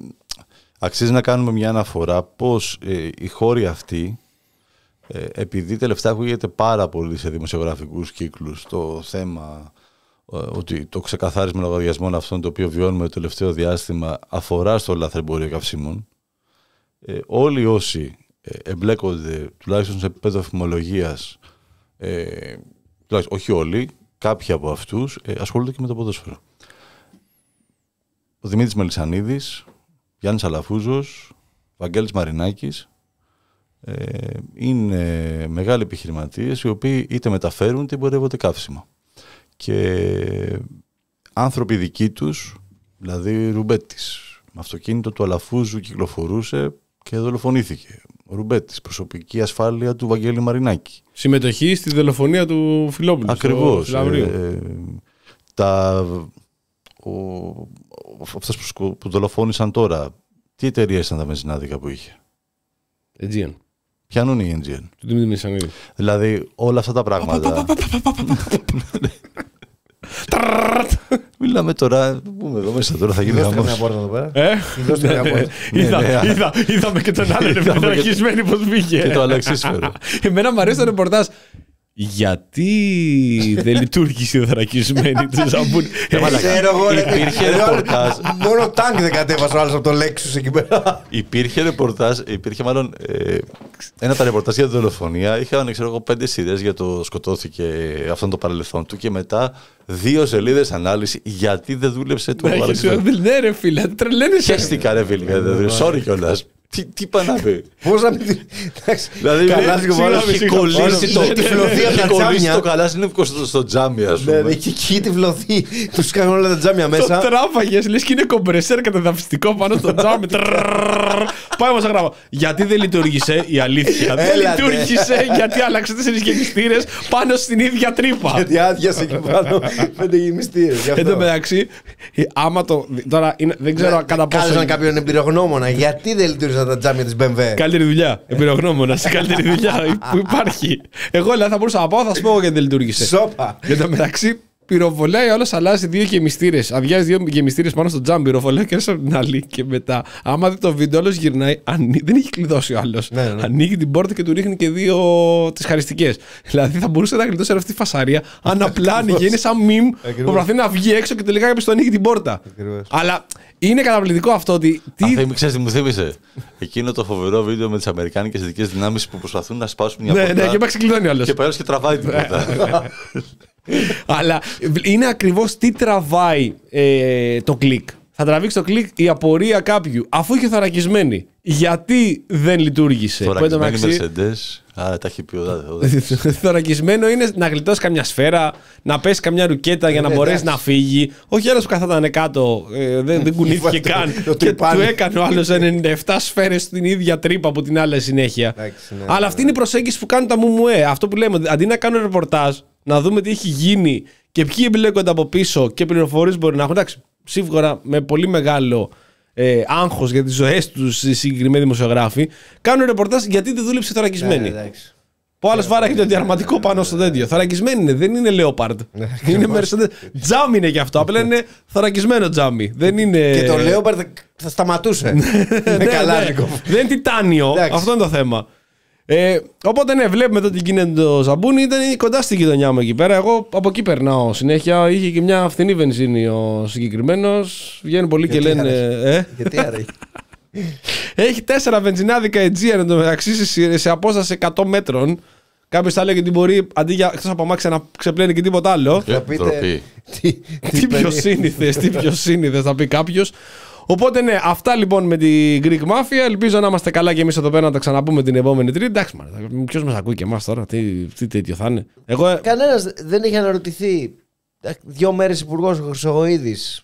Ε, Μεγάλη επιτυχία. Ευθύνες δεν υπάρχουν. Ναι, Στους προηγούμενους δεν υπάρχουν ευθύνες. κονόμου. Επί, επί Χρυσοχοίδη είχε γίνει μεγάλο ξεκαθάρισμα στη μαφία. Και με το πανέλαβε συνεχίζει. συνεχίζει. Ευκαιρία. Λες να φοβόντουσαν. Κανένας δεν, δεν έχει μπει σε μια διαδικασία να δει, παιδί μου, πέρα από το καλάζικό που άδειε άλλου δύο γεμιστήρες. Δεν, απασχολεί κανέναν αυτό. Ναι. Τι, έχει, τι γίνεται εκεί πέρα, Υπάρχουν ε, σχέσεις πολιτικές, επιχειρηματικές, με ποιους συνδέεται; Η αστυνομία έχει κάνει κάτι, έχει κάποιο πλάνο για την καταπολέμηση αυτού του οργανωμένου εγκλήματος; Ε, ξέ, ε... φυσικά δεν ξέρουμε κάτι εμείς. Πώς θα μπορούσαμε να ξέρουμε, αλλά. Ε, τι, ε, ε, τι κάνει μια νιώσα και κεραμίδια είναι αυτό το πράγμα. Πώς δρούν όλα αυτά τα δίκτυα; Δεν δρούν με πολιτικές καλύψεις, δεν δρούν με, με καλύψεις επιχειρησιακές μέσα από την αστυνομία. Πώς δρούν. Άλλαξε ο αρχηγός αστυνομίας. Ε, ο κύριος Μάλιος ανέλαβε καινούριο αρχηγός αστυνομίας. Λίγο προβληματικό επίθετο για αστυνομικό το Μάλιος. Εντάξει, δεν ξέρω, μπορεί να είναι πολύ καλός άνθρωπος. Οπότε θα δούμε τώρα πώς θα λειτουργήσει η αστυνομία τον επόμενο καιρό. Και βέβαια η υπουργοποίηση του Μιχάλη Χρυσοχοίδη και η αλλαγή από το Υπουργείο Υγείας φέρνει στο Υπουργείο Υγείας ένα τεράστιο πολιτικό κεφάλαιο, ένα γκόλιθο της πολιτικής που επιστρέφει σε ένα από τα υπουργεία στις θέσεις που πραγματικά έκανε τομέ, ε, ρηξικέλευτες τομέ τον προηγούμενο καιρό, με τον Άδενο Γεωργιάδη να αναλαμβάνει για ακόμη μια φορά Υπουργό Υγείας. Και θέλω το σχόλιο σας πώς σας φαίνονται οι αλλαγές που γίνονται σε αυτόν τον μήνυ ανασχηματισμό που έκανε η κυβέρνηση. Η απομάκρυνση του οικονόμου, η υπουργοποίηση στο εκ νέου του Χρυσοχοίδη και βέβαια η ανάληψη του Άδενου Γεωργιάδη στο Υπουργείο Υγείας, ο οποίος είπε ότι τα ιατρία στο ΙΚΑ, εγώ τα έκλεισα. Δεν τα έκλεισε καμιά τρόικα. Δεν μου το είπε καν η τρόικα να το κάνω. Θεώρησα ότι είναι σωστό να κάνω restart στο, στον τομέα της υγείας και τι είναι πιο καλό restart να κάνεις, να κλείσεις τα τοπικά ιατρία στο ΙΚΑ. Γιάννη. Ναι. Εγώ περιμένω τη μέρα που θα ξανακούσω εκείνο το πάρα πολύ ωραίο χρηστικό μέτρο με το 5 ευρώ στην είσοδο των νοσοκομείων. Μμμ. Και αυτό ήταν έμπνευση του Άδωνη. Ναι, και ούτε τον ανάγκασε κανένας. Και δεν του πάρει τη δόξα η Τρόικα. Ακριβώς. Δηλαδή εξασφάλιζε κονδύλια και πόρους για τα νοσοκομεία μας. Ε, συμφωνώ ότι ο, ο κόσμος της υγείας τον λάτρευε. Το λάτρευε, το είπε και ο ίδιος, ναι. Το είπε και ο ίδιος και τον περιμένει με χαρά να γυρίσει πίσω. Ε, τι να πω. Τι να πω, μάλλον ο Άδωνης Γεωργιάδης επειδή το Υπουργείο που έλαβε πριν από αυτό μου έμοιασε σαν, ε, όχι ακριβώς τιμωρία, αλλά είναι λίγο παραπλησμός. Ναι, τώρα, τη εργασίας. Εργασίας τι να κάνεις. Μόνο προβλήματα μπορείς να δημιουργήσεις στον εαυτό σου. Και δεν έχεις και από κάπου να κάνεις κάποιες, ρε παιδί μου, καλές συνεργασίες, θα λέγει Ναι. κανείς. Με ποιον να κάνεις; Ε, ναι. Στο Υπουργείο την Εργάνη. Υγείας όμως μπορείς να, μπορείς να χτίσεις σχέσεις με ανθρώπους, με Εταιρείες. εταιρείες, επιχειρηματίες που θα βοηθήσουν στο να σταθεί πάλι η υγεία στα πόδια της ή στα πόδια ιδιωτών, θα λέγει Μπράβο. κανείς, ε, για να γίνει το επόμενο βήμα και επιτέλους να τελειώσουμε και με την υγεία, Να τελειώσουμε. να τελειώνουμε και με αυτά τα Τελειώσουμε. πράγματα. Το είπε και ίδιος σήμερα στο χιότι. Εγώ είναι φιλελεύθερος και ως εκ τούτου οι αποφάσεις που θα πάρθουν θα είναι προς αυτή τη σκοπιά. Άλλωστε, είναι βαθιά ανθρωπιστής, δεν είναι κανένα ακροδεξιός Όχι, ρε παιδιά, ο δεν- Άδωνης σαν τον Κασελάκη. Γεωργιάδης, Σαν τον Μπολάκη. Α τον μπελέκι. Σαν τον Μπολάκη. Σαν τον δεν Μπολάκη, είναι ναι. σαν κανένας ακροδεξιός. Τώρα ε, είναι άδικο να μπλέκουμε το όνομά του με τέτοιες ιδεολογίες και αυτή τη φιλοσοφία. Σωστό. Δεν ήταν ποτέ ακροδεξιός. Ποτέ. Ποτέ. Απλά Δεν- ο δεν έχει Πολάκης είναι υπάρξει. πιο ακροδεξιό από αυτόν. Ναι. Ε, κοίταξε, άμα λες είναι πιο ακροδεξιό από μένα, βέβαια. Ναι, σε θεωρείς κάνει ότι είμαστε και ακροδεξιό. δύο ακροδεξιοί, κάποιος είναι πιο πολύ. Αλλά ως εκεί. Ε, Κώστα, θεωρείς ότι η υπουργοποίησή του στον τομέα της υγείας είναι αναβάθμιση από την Υπουργή Εργασία; Και σου λέει εντάξει, ε, με βρίζετε για τους μετανάστες, για τους λάθρο. Που έλεγε, έλεγε θα τους δημοποιήσουμε, αλλά είναι λάθρο μετά. Τι έχει κάνει ο Άδωνις Γεωργιάδης ε, αυτούς τους δύο μήνες, τι έχει πει; Μιλάμε ένας, τι να πω, ένας ε, Μάρτιν Λούθερ Κίνγκ έχει γίνει. Έχει πει για τους μετανάστες ότι θα έπρεπε να το είχαμε κάνει καιρό αυτό το πράγμα. ναι, ναι, ναι, ναι, ναι. Ότι έτσι θα επιταχύνουμε την οικονομία και έτσι θα εντάξουμε αυτούς τους ανθρώπους. Απ- καλύτερο δεν είναι από το να τους έχουμε στα camps και να είναι ευεπίφοροι στο έγκλημα στο... και να συνεισφέρουν και στην οικονομία μας. Ναι, αυτά λέμε ακριβώς. Τόσα χρόνια αυτά λέμε, κύριε, κύριε Άδωνη, όταν εσύ έλεγες ότι πρέπει να σκοτώνεις στα σύνορα. Τα λέει αυτά ενώ του λέει λαθρομετανάστες. Δηλαδή δεν πρέπει να τους αφομοιώσουμε Ε, να και τα κρατήσει και λοιπά. κάτι πρόβατα Τους εκεί πέρα. λαθρομετανάστες, Ναι, ναι. ναι. Ότι εγώ το λέω, είπε και στον Κερίδη, εγώ τους λέω λαθρομετανάστες. Εσείς τώρα τους λέτε παράδειγμα μετανάστε, είστε, είστε αριστεροί εσείς. Ναι. Είπε στον Κερίδη τώρα ότι είναι αριστερός. Α, βάλε τώρα με το μυαλό σου να καταλάβεις. ναι, άντε, γεια. άντε, γεια. Καλά Χριστούγεννα. Ναι, ναι, του λέει Κερίδης, καλά Χριστούγεννα, ναι. Ε, αλλά στο Υπουργείο Υγείας μπαίνει. Θεωρείς ότι μπορεί να είναι κάποια εξαργύρωση από τη θέση όλο αυτό το, τη φασαρία που απορρόφησε ο ίδιος με το νομοσχέδιο για τους ε, μετανάστες; Είμαι σίγουρος ότι το ήθελε πολύ αυτό το Υπουργείο. Το ήθελε το υγείας. Ναι, είπε ο ίδιος ότι το ήθελε πάρα πολύ. Ναι, Ε, μάλλον ε, πέρασε πάρα πολύ καλά, λέει, στην προηγούμενη θητεία και του. εμείς. Ναι.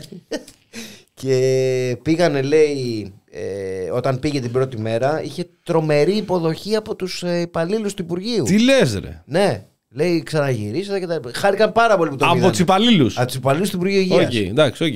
Ε, μ, το ήθελε πάρα πολύ. Εντάξει, είναι ένα Υπουργείο που έχει πολλά, πολλά θέματα να δει, έχει πάρα πολλά πράγματα, έχει το φάρμακο, το είπε και ο ίδιος. Το Ναι. φάρμακο είναι τεράστια υπόθεση. λέει. Τεράστια, τεράστια. Αδιευκρίνηστη ακόμη πιστεύουμε να μπορέσει να διευκρινιστεί στο μέλλον. Ε, οπότε εντάξει, γιατί όχι; Ναι. Ε, και όπως είπε ο Γιάννης, τι να κάνεις τώρα. Εντάξει, τι έχει το εργασία, τίποτα δεν έχει. Ναι. Συντάξεις και ΕΦΚΑ. και Μπελάς. βγήκα. Όχι, βγή- είναι- είναι μπελάς, φίλε. Ναι, Καλά ναι. Χριστούγεννα. Μπελάς. Ναι, ναι, ναι. Άστο. Μόνο Και δεν μπελάς. μπορείς να λύσεις ένα πρόβλημα με τίποτα. Δηλαδή, ξέρω, να βγάλεις την τάξη. Πού να τις βγάλεις. Τι να κάνει τώρα, ναι, Μόνο στο βάλαμε. περίπου. Ενώ τώρα με Νοβάρτη, πάνω χάρη. Τυχαίο δεν είναι ότι. Απλά σκέφτηκα μια πολύ μεγάλη φαρμακευτική ρε παιδί, η οποία μπορεί να βοηθήσει προς την κατεύθυνση. Ε, υπήρχε μάλιστα και σήμερα, γυρνάει και λέει για τις ΜΕΘ παίδων ε, στη Δυτική Ελλάδα. Ε, υπάρχει στην Πάτρα. Όποιος θέλει, το ρωτάγανε. Το ρώτησε εκεί η Τζούφη και ένας άλλος ε, βουλευτής του ΣΥΡΙΖΑ. Του λέει στα Γιάννα, θα κάνουμε κανένα μεθ για τα παιδιά; Όχι, λέει ο Γεωργιάδης. Α, άλλο, άλλο, άλλο, άλλο, άλλο. Ε, Τι είναι τα Γιάννα με την Πάτρα; Δρόμο σας κάναμε. Τι, πόση ώρα είναι, μια μισή ώρα είναι, δύο ώρες. Θα πηγαίνουν στην Πάτρα. Του λέγανε ναι, αλλά είναι και μέθη για νεογνά. Ένα λεπτό. α, α, α. Στην Πάτρα. Ό,τι και του λέγανε αυτό έλεγε στην Πάτρα. Θα πηγαίνει, όποιος έχει πρόβλημα θα πηγαίνει στην Πάτρα. Είχε πεθάνει το άλλο το παιδί από τη... που δεν μέχρι να είχε πάει στην μέθ. Πάτρα. Μέχρι να πάει στην Πάτρα. Ναι, εντάξει. Χαίστηκε ο Γεωργιάδης, σου λέει στην Πάτρα. Εντάξει, μια χαρά. Τα ιατρία στο ΙΚΑ τα κλείσαμε. Δεν μου το πει τρόικα.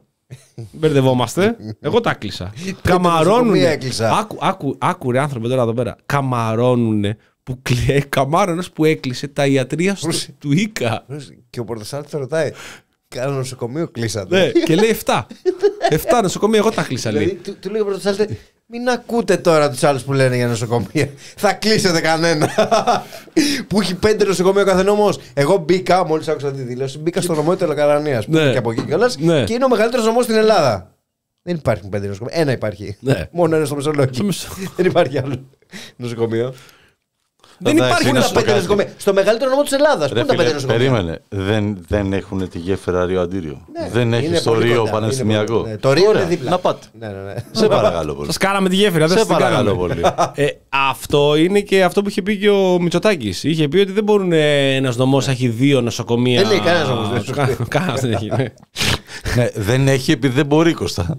Γι' αυτό, αυτό εννοεί. Θα, κα- θα κλείσουμε λέει το άλλο νοσοκομείο και θα κάνουμε ένα καλό νοσοκομείο. Αυτό ήταν να ξέρεις μέσω πανδημίας. Οπότε βγαίνει τώρα ο Γεωργιάδης και σου λέει Καμαρώνε με τον Πορτοσάλτε. λέει, Κανένα καλό νοσοκομείο. σε κάθε Καλό νομό. νοσοκομείο και λέει έκλεισα, για να μην το λέτε αυτό τώρα, εγώ έκλεισα 7 νοσοκομεία.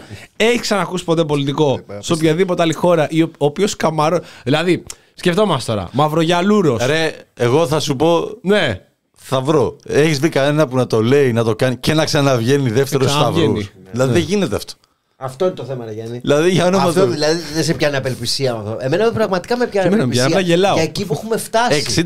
60.000 σταυρούς ο Χατζηδάκης, 58 ο Άδωνης. Τι γίνεται, Δηλαδή, λες, θα, θα κάνω τώρα και μια, ε, μια. Έχω μια κρίση αυτογνωσίας τώρα αυτή τη στιγμή. εσύ. Ναι, δηλαδή, δηλαδή Ναι. ερχόμαστε εδώ, λέμε κάποια πράγματα. Έτσι, ωραία. Και ακούς αυτή τη δήλωση και πάει ο κόσμος, ψηφίζει αυτούς τους ίδιους ανθρώπους Ναι. και τους βγάζει με 41%. Αυτοί που έχουν κλείσει νοσοκομεία, έχουν διαλύσει τη συντάξη, έχουν. Ρε φίλε, αλλά η, η πατρίδα. Ναι, αλλά αγαπάμε, σύνορα, η Λάθρο. αγαπάμε ότι σα Τι πονάει. να πεις, ρε φίλε; Μα αυτή είναι η ψηφοφόρη. Αυτό λέω. Μα ότι ρε φίλε, πηγαίνουν αυτό και σου λένε. λέω. Ότι λέει ο άλλος αγαπάμε ότι σα Δεν σε πονάει. πιάνει. δε- Εμένα με Πέντε, ψυχή μου, ρε πέντε φίλε. χρόνια και δεν έχουμε χάσει, φίλε, μισό τετραγωνικό γη σαν χώρα. Κόκο άμμου. Ε, Ούτε ένα ούτε κόκο κόκο άμμου άμμου. δεν Απλά έχουμε κλείσαμε 7 χάσει. Να, νοσοκομεία. πω- να διακινδυνεύσω μια δήλωση. Παρακαλώ, αυτό με αυτό Θα θέλουμε. ήθελα πάρα πολύ να, διακινδυ- να, να χάσω ε, μια πετρούλα στο Αιγαίο και να έχω αστερά τα νοσοκομεία σε όλους τους νομούς. Και να μην πεθαίνουν παιδιά στο δρόμο, στο ΕΚΑΒ για να πάνε στην Πάτρα. θα το ήθελα πάρα πολύ, δεν θα με νοιάζε. Ναι. Μάλιστα. Πες το να με φάτε τώρα. Ριψάς. Ρισπά. Άμα δεν έχει. Συσπάρη. Ριψάσπη. Πώς λέγεται αυτό εκεί πέρα το περίεργο; Κοίταξε να Τούρκος. δεις. Κοίταξε να δεις. Άμα δεν έχεις πάει στρατό. Ναι, μωρέ. να εντάξει, νιώσεις τώρα, σημαίνει μωρέ. πατρίδα. Ναι, έτσι, μπράβο. Είναι το παιδί σου τώρα και ψάχνει να βρει μεθ. Είναι στα Γιάννενα. Και λες, εντάξει, τι να την κάνεις τη μεθ. Φτάνεις στην πάτρα, θα πας στην πάτρα. Γιατί ξέρεις τι. ε, Και στην πάτρα, μεταξύ μπουρδέλο θα είναι. Δηλαδή δεν υπάρχει κανένας νοσοκομείο που είναι Η Ελλάδα εξωτερικοποιήσει. προφανώς δεν θα έχει κρεβάτι. Εμένα μα έλεγε η παιδίατρό μας τώρα που ήταν άρρωστος ο μικρός ότι στο παιδόν ε, μετά τις γιορτές ήθελες μέσα για να πας. Στο παιδόν στην Αθήνα. Ναι, ρε. Δεν έβρισε κρεβάτι. Ρε παιδιά, τώρα τα- τα νοσοκομεία έχουν φτάσει σε ένα σημείο που δεν υπάρχει χειρότερο ποτέ. Είναι στο χειρότερο σημείο ever. Κάθε φορά, δηλαδή λες, παρακα, παρακαλάς τώρα, μην αρρωστείς, να χρειαστεί να πας σε δημόσιο νοσοκομείο. Τώρα είχε έρθει ένα ένας φίλος μου το πρωί και έλεγε ρε παιδί μου για τον πατέρα της ε, κοπέλας του. Έπαθε κάτι στον προστάτη και τα λοιπά. Πήγε σε ένα ιδιωτικό, δεν υπήρχε κάτι για να κάνεις στο δημόσιο, ήταν όλα κλειστά. 10 χιλιάρικα. Αυτή τη στιγμή χρωστάει 10 χιλιάρικα. Πρέπει να δώσει στο νοσοκομείο για να βγει έξω. Μα τους πρόχνουνε, τους πάνε στα ιδιωτικά, πάνε σε οριδόνες στατικά, δεν έχουν κάτι άλλο, γιατί οι άνθρωποι πεθαίνουν, ειδικά σε αυτήν την ηλικία. Σου λέει φεύγεις εκεί πέρα 10 χιλιάρικα. Και μετά, δεν λέω για αυτόν, οποιοδήποτε άλλος, γυρνάει και λέει Ναι, έχω κλείσει 7 νοσοκομεία και το ψηφίζω για τα 7 νοσοκομεία που έχει κλείσει. Το ίδιο γίνεται με τα πανεπιστήμια. Πάμε μα χάρη τώρα. Με τα ιδιωτικά πανεπιστήμια, που είναι το επόμενο θέμα το οποίο θα συζητήσουμε. Χθες μπουκάραν τα ΜΑΤ για ακόμη μια φορά και όλα αυτά τα τρόλ του Twitter ή διάφορε της Δημοκρατίας και τα διάφορα μέσα τα οποία έχουν, μιλάγανε για μπαχαλάκιδες αναρχικούς οι οποίοι πηγαίνουν και καταστρέφουν το πανεπιστήμιο. Και, το, και ο Στρόιτερ το είχε στον Α, ολόκληρο ρεπορτάζ και έλεγε για, τα, για τις καταλήψεις και δεν είπε μια κουβέντα για τα κεφάλια που ανοίξανε τα ματ των φοιτητών που τους κυνηγάγανε εντός σχολής. Και ειδικά όταν το Πολυτεχνείο έβγαλε την ε, ανάλυση, Πολύ ωραία ανάλυση. την ανάλυση πόσα λεφτά έχουν κοπεί αυτά τα 12 χρόνια από τις επιχορηγήσεις τις κρατικές. 64%. Και 30% μειωμένο προσωπικό σε καθηγητές και βοηθούς καθηγητές κτλ. Με, με 25% αύξηση των, ε, των σπουδαστών. Ναι. Δηλαδή, πώς, δηλαδή πρέπει να κάνουμε μια κουβέντα ε, και, τι είναι, και τι είναι πατριωτισμό στην Ελλάδα. Δηλαδή και για ποια πατρίδα μιλάμε. Η, η πατρίδα αφορά μόνο τα ραφάλ και τις ε, φρεγάτες και να μην χάσουν μια σπίθα γης που δεν υπήρξε καν πόλεμος, δηλαδή, όλες αυτές τις μπουρδες που λένε ή αφορά και να έχεις σωστά νοσοκομεία, να έχεις σωστή παιδεία, να, μην, Αυτό- να μην ξεπουλιέσαι Αυτό στα φροντιστήρια συνδέεται. για να μπεις στο πανεπιστήμιο και ξεπουλιούνται οικογένειες και παίρνουν δάνεια οικογένειες για να σπουδάσουν τα, τα παιδιά τους. Αυτό Κώστα συνδέεται με αυτό που λέγαμε προεκλογικά με το ποια είναι η έννοια της ασφάλειας. Έτσι. Δηλαδή, ασφάλεια δεν είναι μόνο αν θα μπει κάποιος σπίτι σου να σε κλέψει, να σκοτώσει ή αν θα μπουν ε, οι Τούρκοι να μας πάρουν τα νησιά. Ασφάλεια είναι, άμα πάθεις κάτι, να υπάρχει ένα νοσοκομείο να μην πεθάνεις μια καρότσα, όπως είδαμε πόσα ρεπορτάζ. Ή να μην ε, συμβεί ότι στο παιδάκι στο Καστελόριζο που πέρασε στην Τουρκία. Για να μπορέσει να, να, να επιζήσει. Αυτό μετράει σαν σπιθαμή γης. Δηλαδή, όταν πηγαίνουν ασθενείς από το Καστελόριζο, ο Φλόρο θα το πει, θα καμαρώσει για αυτή την Ο Φλόρος δεν- αντιμετώπιση. ο- Δεν είναι δουλειά του. Δεν είναι δουλειά του.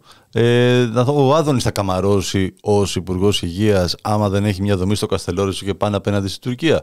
Ή πλέον στην ε, λογική της φιλίας των δύο χωρών και όλο αυτό που χτίζεται εδώ και μερικούς μήνες με την ε, διακήρυξη των Αθηνών και την φιλία των δύο χωρών, πάμε σε μια λογική πλέον ε, ό,τι είναι γκρι ανάμεσα πλέον θα θεωρείται ένα και αυτό είναι, όπως έλεγε ένας καλεσμένος του Πάρη Καρβινόπουλου στο Μιλιτέρ, είναι ένα μασάζ, ιδεολογικό μασάζ. Ναι, ναι, σιγά ναι, σιγά ναι. Να, να, να δουλέψει μέσα μας όλο αυτό το πράγμα. Ε, εγώ προτείνω να μην πάμε στο θέμα της, ε, Παιδείας. της παιδείας ακόμα, γιατί θα, πά- θα μιλήσουμε σε λίγο με καλεσμένο, Σωστό. που έχουμε να δώσουμε και βιβλίο. Ε, θα μιλήσουμε σε λίγα λεπτά με τον Γιαβόρ Ταρίνσκι, συγγραφέα πολιτικής θεωρίας, ε, που έχει γεννηθεί και μεγαλώσει στη Σόφια της Βουλγαρίας και είναι συνειδητής του Ελευθεριακού Ιστοτόπου Εκδόσεων Αυτολεξή. Ο Γιαβόρ υπήρξε υπεύθυνος βιβλιογραφίας έργων του Κορνίλου Καστοριάδη ε, και μέλος του Οργανωτικού Συμβουλίου του ΤΡΙΣΕ, του Διεθνούς Ινστιτούτου Κοινωνικής Οικολογίας. Ε, μ, έχει τεράστιο, τεράστιο έργο στο κομμάτι της ε, μελέτης ε, του ελευθεριακού κινήματος στα Βαλκάνια στην Ανατολική Ευρώπη και με την ευκαιρία του βιβλίου το οποίο δίνουμε εδώ και μερικές εβδομάδες ας βγάλουμε αυτές τις τέσσερις που δεν κάναμε okay. Τρεις, ε, τρεις, του τέσσερις, Δεκεμβρίου εντάξει, τρεις. ναι. Ε, Βαλκανική Ομοσπονδία και Κομμούνες τα επαναστατικά πράγμα, προτάγματα στη Βουλγαρία του 19ου και 20ου αιώνα με αφορμή την κυκλοφορία του βιβλίου αυτού και την παρουσίαση που θα μας πει που γίνεται και πώς αυτή τη βδομάδα ο Γιαβόρ και το δώρο που δίνουμε εμείς στους ακροατές θα μιλήσουμε σε πολύ λίγο μαζί του. Ε, να πάω εγώ να καλέσω Ναι. δίπλα, θα με συνδέσεις μετά και λοιπά. Πείτε τα εσείς. Ωραία, ωραία, ωραία. Θέλω ένα γρήγορο σχόλιο. Ανοίγω Bluetooth. Ε, όχι ακόμα. Ω, εντάξει. Θέλω ένα γρήγορο σχόλιο εδώ Κώστα Βλαχόπουλου για το νομοσχέδιο που προσπαθεί να περάσει και θα επανέλθουμε σε αυτό για το θέμα των ε, μη- όχι ιδιωτικών, μη κρατικών πανεπιστημίων. Γιατί έχει επιλεχθεί αυτό να χρησιμοποιούν; Δεν λένε ιδιωτικό. Θεωρούν ότι ιδιωτικό ακούγεται πολύ βλακή αν υπάρχει ιδιωτικό πανεπιστήμιο και το λένε μη κρατικό. Έχει διαφορά. Ναι, έχει διαφορά όπως το λες. Είναι διαφορετικό να λες ιδιωτικό πανεπιστήμιο. Όχι, έχει διαφορά και πρακτικά. Δηλαδή; Το, το ιδιωτικό έχει στόχο το κέρδος, είναι μια επιχείρηση. Ναι. Ενώ τα μη κρατικά πανεπιστήμια Ναι, ναι, ναι. ε, μ, είναι σε αυτή τη λογική ότι ε, δεν έχουν στόχο το κέρδος αλλά ό,τι έσοδα έχουν ας πούμε τα επενδύουν πάλι στην... Α, OK, OK, OK. Δεν έχουν δηλαδή μετόχους και ε, διάφορα τέτοια. Ε, εντάξει, είναι μια συζήτηση τώρα που έχει ανοίξει στην Ελλάδα πολλά χρόνια. Ε, Με το περιβόητο άρθρο 16. το περιβόητο το οποίο άρθρο θέλει 16, να. Το παρακάμπτουνε Το τώρα. παρακάμπτουνε. Ε, εντάξει, κοίταξε το. Θέλετε να. Θα επανέλθουμε, θα επανέλθουμε. Ε, Βάλτε το να συνδεθεί. ναι, το βάζω εδώ να συνδεθεί.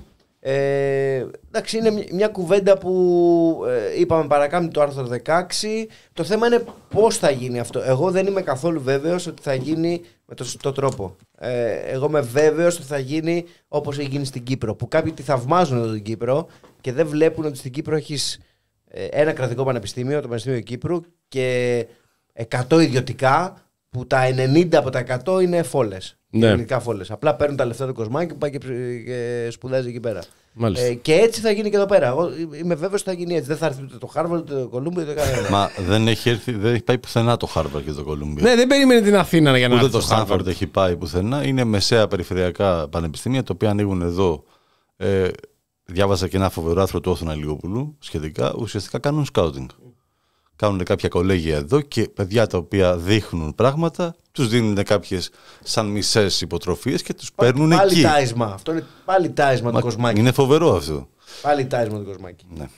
Λοιπόν, ε, όπως είπαμε και νωρίτερα, ε, θα έχουμε σήμερα μαζί μας τον. Ε, έχουμε τη χαρά να έχουμε μαζί τον κύριο Γιάβορ Ταρίνσκι, ε, συγγραφέα του βιβλίου, το οποίο μεταξύ άλλων και του βιβλίου που δίνουμε από αρχές Δεκέμβρη εδώ στους ακροατές μας από τις εκδόσεις Αυτολεξή. Καλησπέρα, κύριε Ταρίνσκι. Κα- Καλησπέρα σας. Μας ακούτε; Ναι, ναι, Τέλεια. Και εμείς, καθαρά. και εμείς σας ακούμε μια χαρά. Κάτσε το μόσκα λίγο. Καλησπέρα σας. Ε, ε, έχουμε τη χαρά από το Δεκέμβρη να έχουμε πει αρκετές, αρκετά λόγια για το βιβλίο εδώ στους, ε, στους ακροατές μας και κάθε εβδομάδα ε, ως δώρα από τις εκδόσεις Αυτολεξή να έχουμε ένα αντίτυπο για εκείνους ε, Βαλκανική Ομοσπονδία και Κομμούνες τα επαναστατικά προτάγματα στη Βουλγαρία του 19ου και 20ου αιώνα ε, Ας ξεκινήσουμε με λίγα λόγια για το βιβλίο Οκ. Α, λοιπόν, ε, πρώτα απ' όλα να, να ξεκαθαρίσω ότι τα ελληνικά τα έμαθα πριν περίπου 10 χρόνια. Μμμ. Γε- Γεννήθηκα και μεγάλωσα στη Βουλγαρία. Δεν είναι η μικρή, μικ- μητρική μου γλώσσα, γι' αυτό θα κάνω κάποια λάθη. Κάθε Και να με συγχωρέσουν οι ακροατές. Αλίμονο. Ε, λοιπόν, αυτό το βιβλίο ε, εδώ και πολύ καιρό συλλέγω κάποια γεγονότα, πληροφορίες, στοιχεία και εφόσον ζω εδώ και 10 χρόνια στην Ελλάδα αποφάσισα ότι θα ήταν καλό και χρήσιμο πιστεύω και για το κίνημα, για τα κινήματα και για το κόσμο γενικότερα να, να του παρουσιάσω στο ελληνόφωνο κοινό ε, μια παράδοση η οποία υπήρχε στη Βουλγαρία, εδώ στη γειτονιά την ευρύτερη των Βαλκανίων. Είναι εδώ δίπλα στα σύνορα με την Ελλάδα. Κάποια από τα γεγονότα που περιγράφω είναι ακριβώς δίπλα, δηλαδή πιάνικες αίρες και τελλοιπά, εξεγέρσεις που έχουν συμβεί. Και θεωρώ ότι έχει μεγάλη σημασία να δούμε ότι ε, κομμούνες επαναστατικού τύπου έχουν συμβεί και εδώ στη γειτονιά μας και προσπαθώ να ανοιχνεύσω πρώτα απ' όλα ξεκινάω ε, να ανοιχνεύοντας αυτό το όραμα του βαλκανικού φεντεραλισμού το οποίο παρατηρώ πως ε, στο δεύτερο μέρος του 19ου αιώνα ε, έχει ένα πιο γενικευμένο ε, στοιχείο δηλαδή πιο πολύ μιλάνε κάποιοι για ξεκινάνε ας το πούμε έτσι να βλέπουν μια ένωση των βολκανικών λαών κατά της Οθωμανικής Αυτοκρατορίας και με το πέρασμα του χρόνου αρχίζει και αυτό που αποκρισταλώνεται ε, προς ε, μια ομοσπονδία ελεύθερων δήμων ε, και κομμούνων. Και παράλληλα ε, παρατήρησα μαζί με άλλους ότι α, α, εντοπίζουμε και τη μορφή της κομμούνας στα γραπτά κάποιων επαστα- επαναστατών ήδη από τη δεκαετία του 1870 καθώς το 1971 συμβαίνει η Παρισινή Κομμούνα, επηρεάζει πάρα πολύ δυνατά κάποια από τα πιο σημαντικά επαναστατικά πρόσωπα του βουλγαρικού επελευθερωτικού κινήματος. Γράφουν ε, ποίηματα, γράφουν ε, κείμενα υπεράσπισης και έπειτα αρχίζουμε να βλέπουμε και, και αυτό πλέον το παρατηρώ σε κάποιες από τις πιο σημαντικές εξεγέρσεις και στην αρχή, δηλαδή στο δεύτερο, στο δεύτερο κομμάτι του 19ου αιώνα, η πολιτική μορφή της κομμούνας, δηλαδή μια περιοχή, μια πόλη, οι δύο ή τρεις πόλεις, ε, να, να καταλάβ, καταλαμβάνονται από τον εξεγερμένο λαό και, να, και ο, ο ίδιος αυτός ο λόγος να τα ε, αυτοδιαχειρίζεται. Ε, να εμφανίζεται αυτή η μορφή σε κάποιες σημαντικές εξεγέρσεις και έπειτα πλέον στο, στην εξέγερση του Ήλιντεν και στην, ε, στο, στο κίνημα για αυτόνομη Μακεδονία ε, επίσης το βλέπουμε εκεί με ίσως το πιο κορυφαίο γεγονός το 1903 η, η κομμούνα της τραντζας η οποία ήταν και είχε μεγάλη διάσταση ήταν στο βουνό Στράντζα το οποίο βρίσκεται σήμερα ανάμεσα στα σύνορα της Βουλγαρίας και της Τουρκίας είναι και κοντά στην Ελλάδα. Υπήρχε τότε και μεγάλη ελληνική μειονότητα εκεί και βλέπουμε ότι ε, ήταν ένα κίνημα ε, ένα όραμα και μια πρακτική η οποία καταπολεμήθηκε και από τις εθνικιστικές τάσεις οι οποίες δυναμώνω, ε, ε, γινόταν όλες και, όλο, και πιο ισχυρές και ειδικά όταν δημιουργήθηκε ανεξάρτητη, ανεξάρτητο βουλγαρικό πριγκιπάτο, κρατική οντότητα, ανεξάρτητη εκκλησία. Αυτό, αυτή η τάση δυναμώθηκε, οδήγησε και σε κάποιες πολιτικές δολοφονίες ναι. ενάντια στους υποστηρικτές της διεθνιστικής φεντεραλιστικής ιδέα και έπειτα υπάρχει και μια άλλη κομμούνα, το Κιλιφάρεβου, η οποία είναι στις αρχές του 20ου αιώνα, πλέον στα, στα, εντός των συνόρων του νεοσύστατου βουλγάρικου κράτους, όπου το ίδιο αυτό το κράτος την καταπνίγει στο αίμα και δεν της αφήνει χώρο καθόλου να αναπνεύσει καθώς δείχνει ότι δεν θέλει να αφήσει χώρο για κάτι τέτοιο και εννοείται όλα αυτά συμβαίνουν, όλες αυτές οι κομμούνες και όλα αυτά, ε, όλες αυτές οι κινήσεις για Βαλκανική Ομοσπονδία καταπνίγονται και από το, τα Οθωμανικά στρατεύματα και από το βουλγαρικό ε, πριγκιπάτο και ε, με, κάτω από το εύλο ε, βλέμμα των μεγάλων δυνάμεων οι, οι οποίες για κανένα λόγο δεν θέλουν ε, κάποια ενοποίηση των Βαλκανικών λαών και μια ευρύτερη ένωση των ε, περιοχών εδώ. Υπάρχει δηλαδή μια κοινή πρακτική σε όλες τις ε, βαλκανικές χώρες, ε, όπως και στην Ελλάδα, στη Βουλγαρία και μάλιστα και στη, εδώ για την Ελλάδα εμείς, παρόλο που είναι μια γείτονος χώρα η Βουλγαρία, έχουμε πολύ μικρή γνώση της ιστορίας της λόγω φαντάζομαι και του παρελθόντος που υπήρχε τα προηγούμενα χρόνια των εθνικιστικών εξάρσεων ε, από, το, από το ελληνικό κράτος που γνωρίζουμε περισσότερο. Και ενώ διαβάζουμε πολλά πράγματα για άλλες χώρες όπως είναι για την Ιουγκοσλαβία ή για τη Σερβία πια ή για την Αλβανία ή για τη Βουλγαρία είναι πράγματα τα οποία δεν γνωρίζουμε και δεν ε, υπάρχουν πολλές, ε, πολύ μεγάλη επικοινωνία για τα, τα τελευταία χρόνια που βγαίνουν περισσότερα βιβλία από το δικό σας.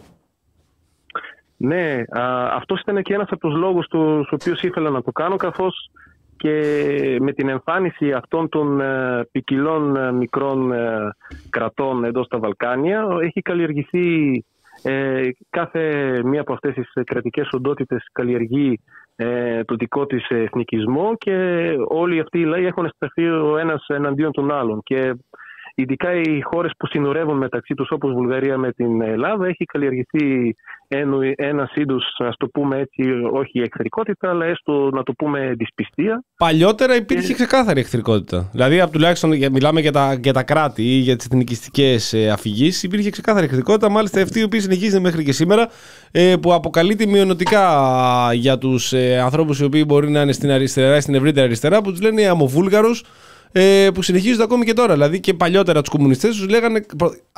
Ε, τους βγάζανε εντελώς την ελληνική τους ε, υπηκότητα και υπόσταση και τους αποκαλούσαν Βούλγαρους ως προσβλητικό στοιχείο απέναντι σε αυτούς. Ναι, ναι, και αυτό είναι σε ακριβώς ανάποδη πλευρά από αυτό που κάνανε για παράδειγμα σε κάποιες από τις περιπτώσεις που ε, εντοπίζω στις πρακτικές αυτών των κομμούνων που για παράδειγμα στη κομμούνα της Τράντζα ένα από τα πρώτα πράγματα που κάνουν οι επαναστάτες που καταλαμβάνουν κάποιες περιοχές και κηρύσουν την ναι, ναι. κομμούνα είναι να βγάλουν ε, κείμενο κάλεσμα στα ελληνικά ε, την ελληνική μειονότητα στην περιοχή και να τους καλέσουν ε, ότι ελάτε μαζί μας, εμείς δεν προσπαθούμε να αναστήσουμε κάποιο βουλγάρικο βασίλειο, εμείς θέλουμε να πολεμήσουμε για ε, ανθρώπινα δικαιώματα και συμμετοχή για όλους και αυτό αφορά και εσάς, ελάτε μαζί μας. Ναι. Ε, αυτό είναι, συμβαίνει στην, ε, στα πλαίσια του, της ε, εξέγερσης του Ήλιντεν και Πρεομπραζένια, έτσι το λέμε εμείς, το οποίο ξεκινάει από τη σημερινή Βόρεια Μακεδονία, πιάνει τη Θράκη και φτάνει μέχρι την Αντριανούπολη, δηλαδή τη Στράντζα, εκεί μεταξύ Βουλγαρία και Τουρκία.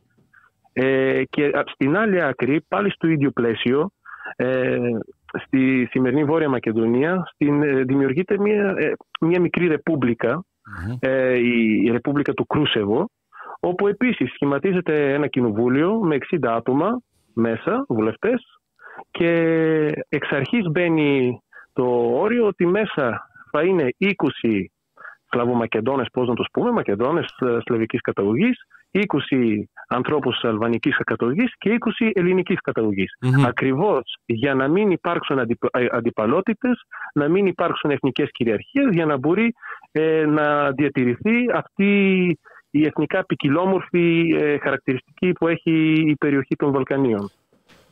Μάλιστα. Μάλιστα. Να σας κάνω μια, μια ερώτηση σχετικά με το βουλγαρικό φύλλο στα πλαίσια της, ε, της Οθωμανικής Αυτοκρατορίας και του πότε δημιουργήθηκε το βουλγαρικό κράτος. Ε, πότε το τοποθετείτε χρονικά την, ε, τα κινήματα της απελευθέρωσης από την Οθωμανική Αυτοκρατορία και με τι κριτήριο, ας πούμε στην, ε, στην Ελλάδα είδαμε ότι το κομμάτι της ε, Ορθοδοξίας έπαιξε πολύ μεγάλο ρόλο στο ότι οι Ορθόδοξοι και όχι μόνο ελληνόφωνοι, αλλά οι Ορθόδοξοι θεωρήθηκαν Έλληνες.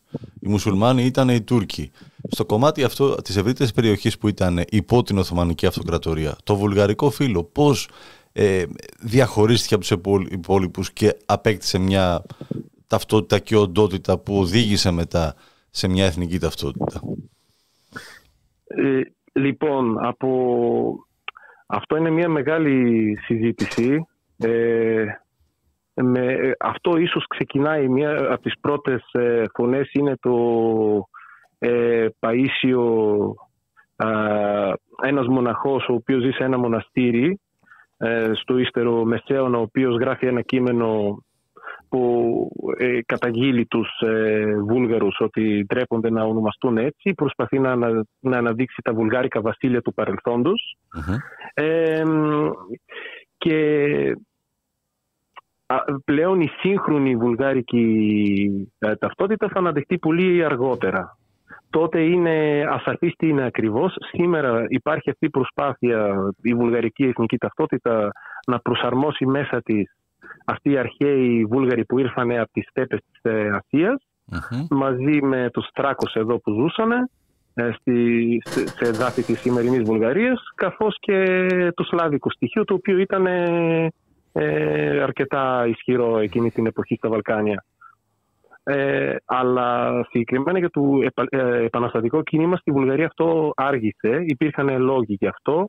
Mm. Ένας από τους λόγους από ότι κάποιοι Βούλγαροι ε, ιστορικοί υποστηρίζουν εμποδίστηκε να, να, να συγχρονιστεί μαζί με την Ελληνική Επανάσταση. Ήταν και ο ρόλος του Υψηλάντη, ο οποίος ε, εμπόδισε ε, ε, μια κοινή επανάσταση στα Βαλκάνια.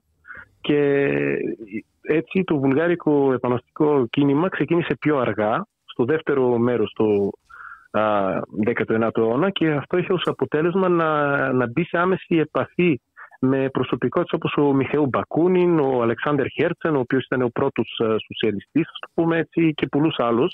Ο πατέρας του ρώσικου σοσιαλισμού, το πούμε, ο χερτσεν και ο Σεργέη Νετσάγερ και τα λοιπά.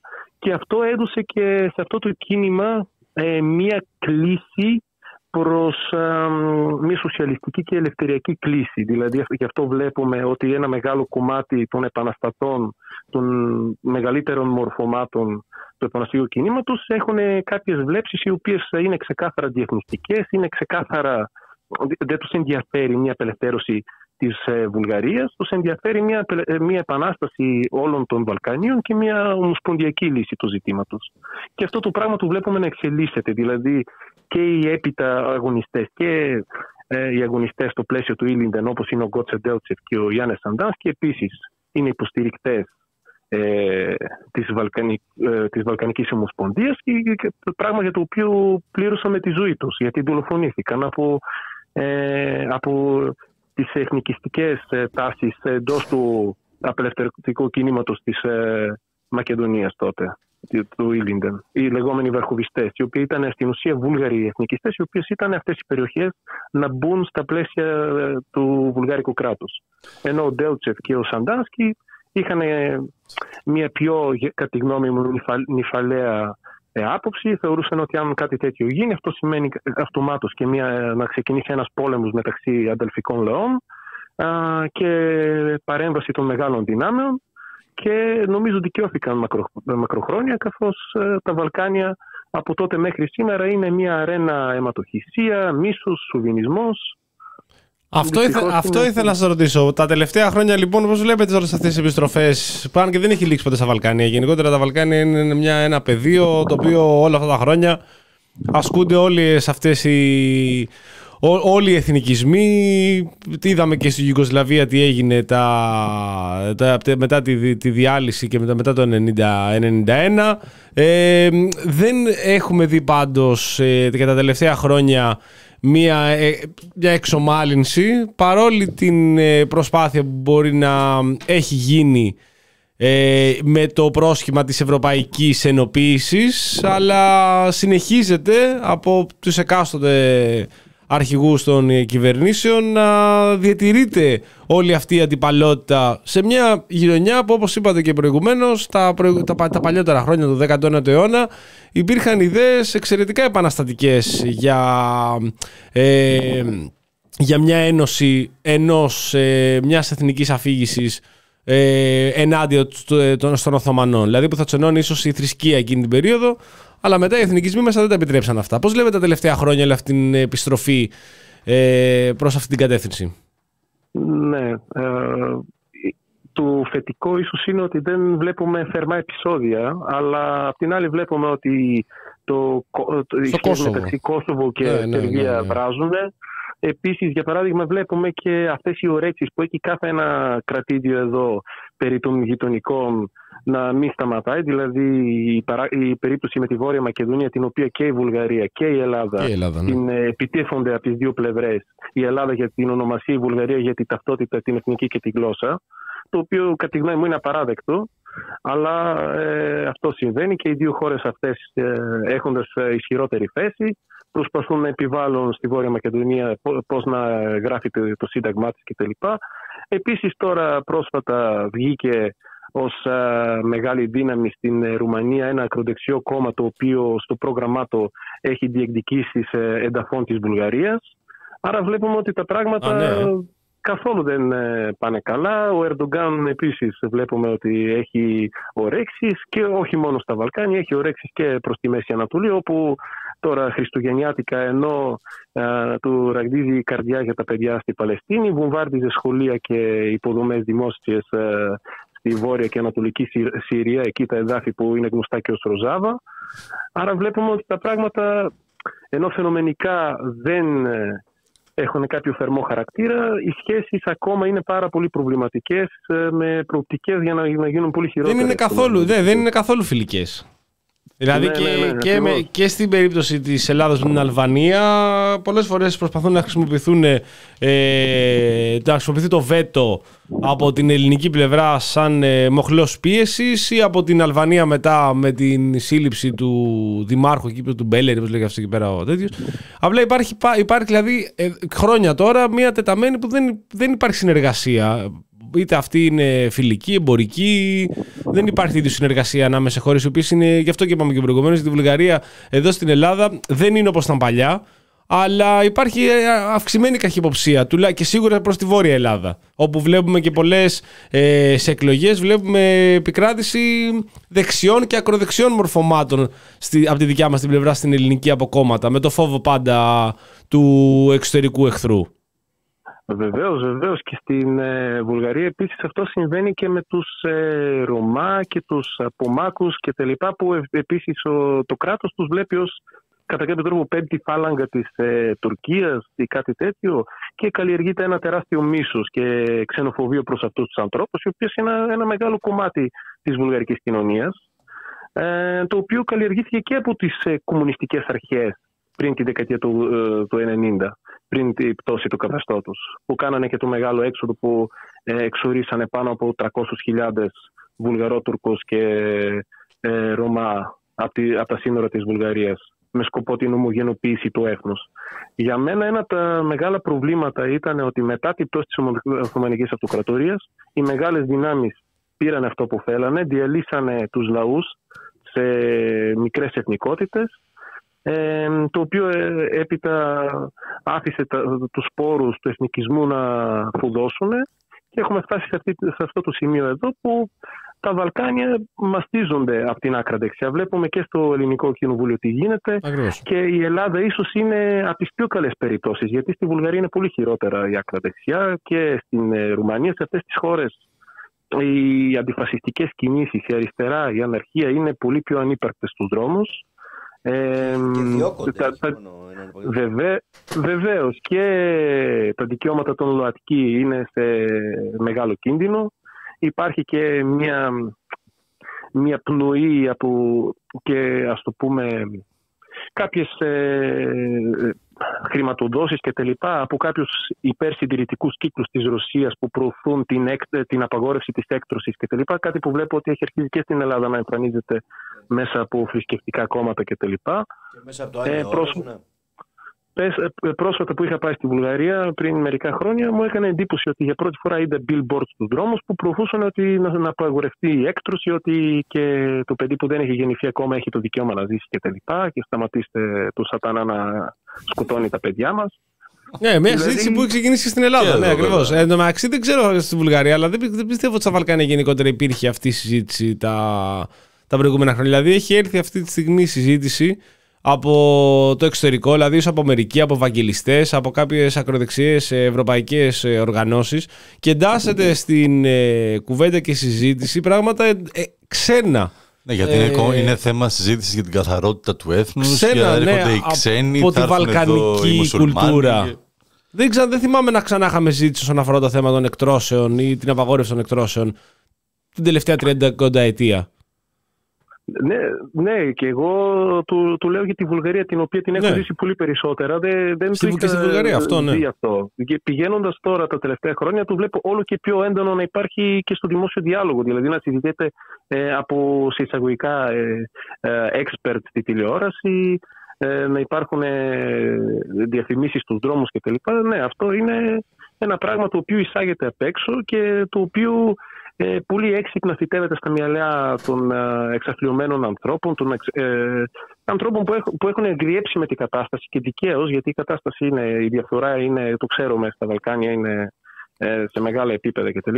Αλλά τους ε, παραπλανεί να υιοθετούν αυτά τα πράγματα. Και κάποιοι δημαγωγοί πάνω σε αυτό καβαλάνε και με, του, και με τους Ρωμά που είπατε προηγουμένως. Ε, δεν, δεν, ξέρω στη Βουλγαρία, γι' αυτό σας ρωτάω. Στην Ρουμανία γνωρίζω ότι το θέμα των Ρωμά είναι...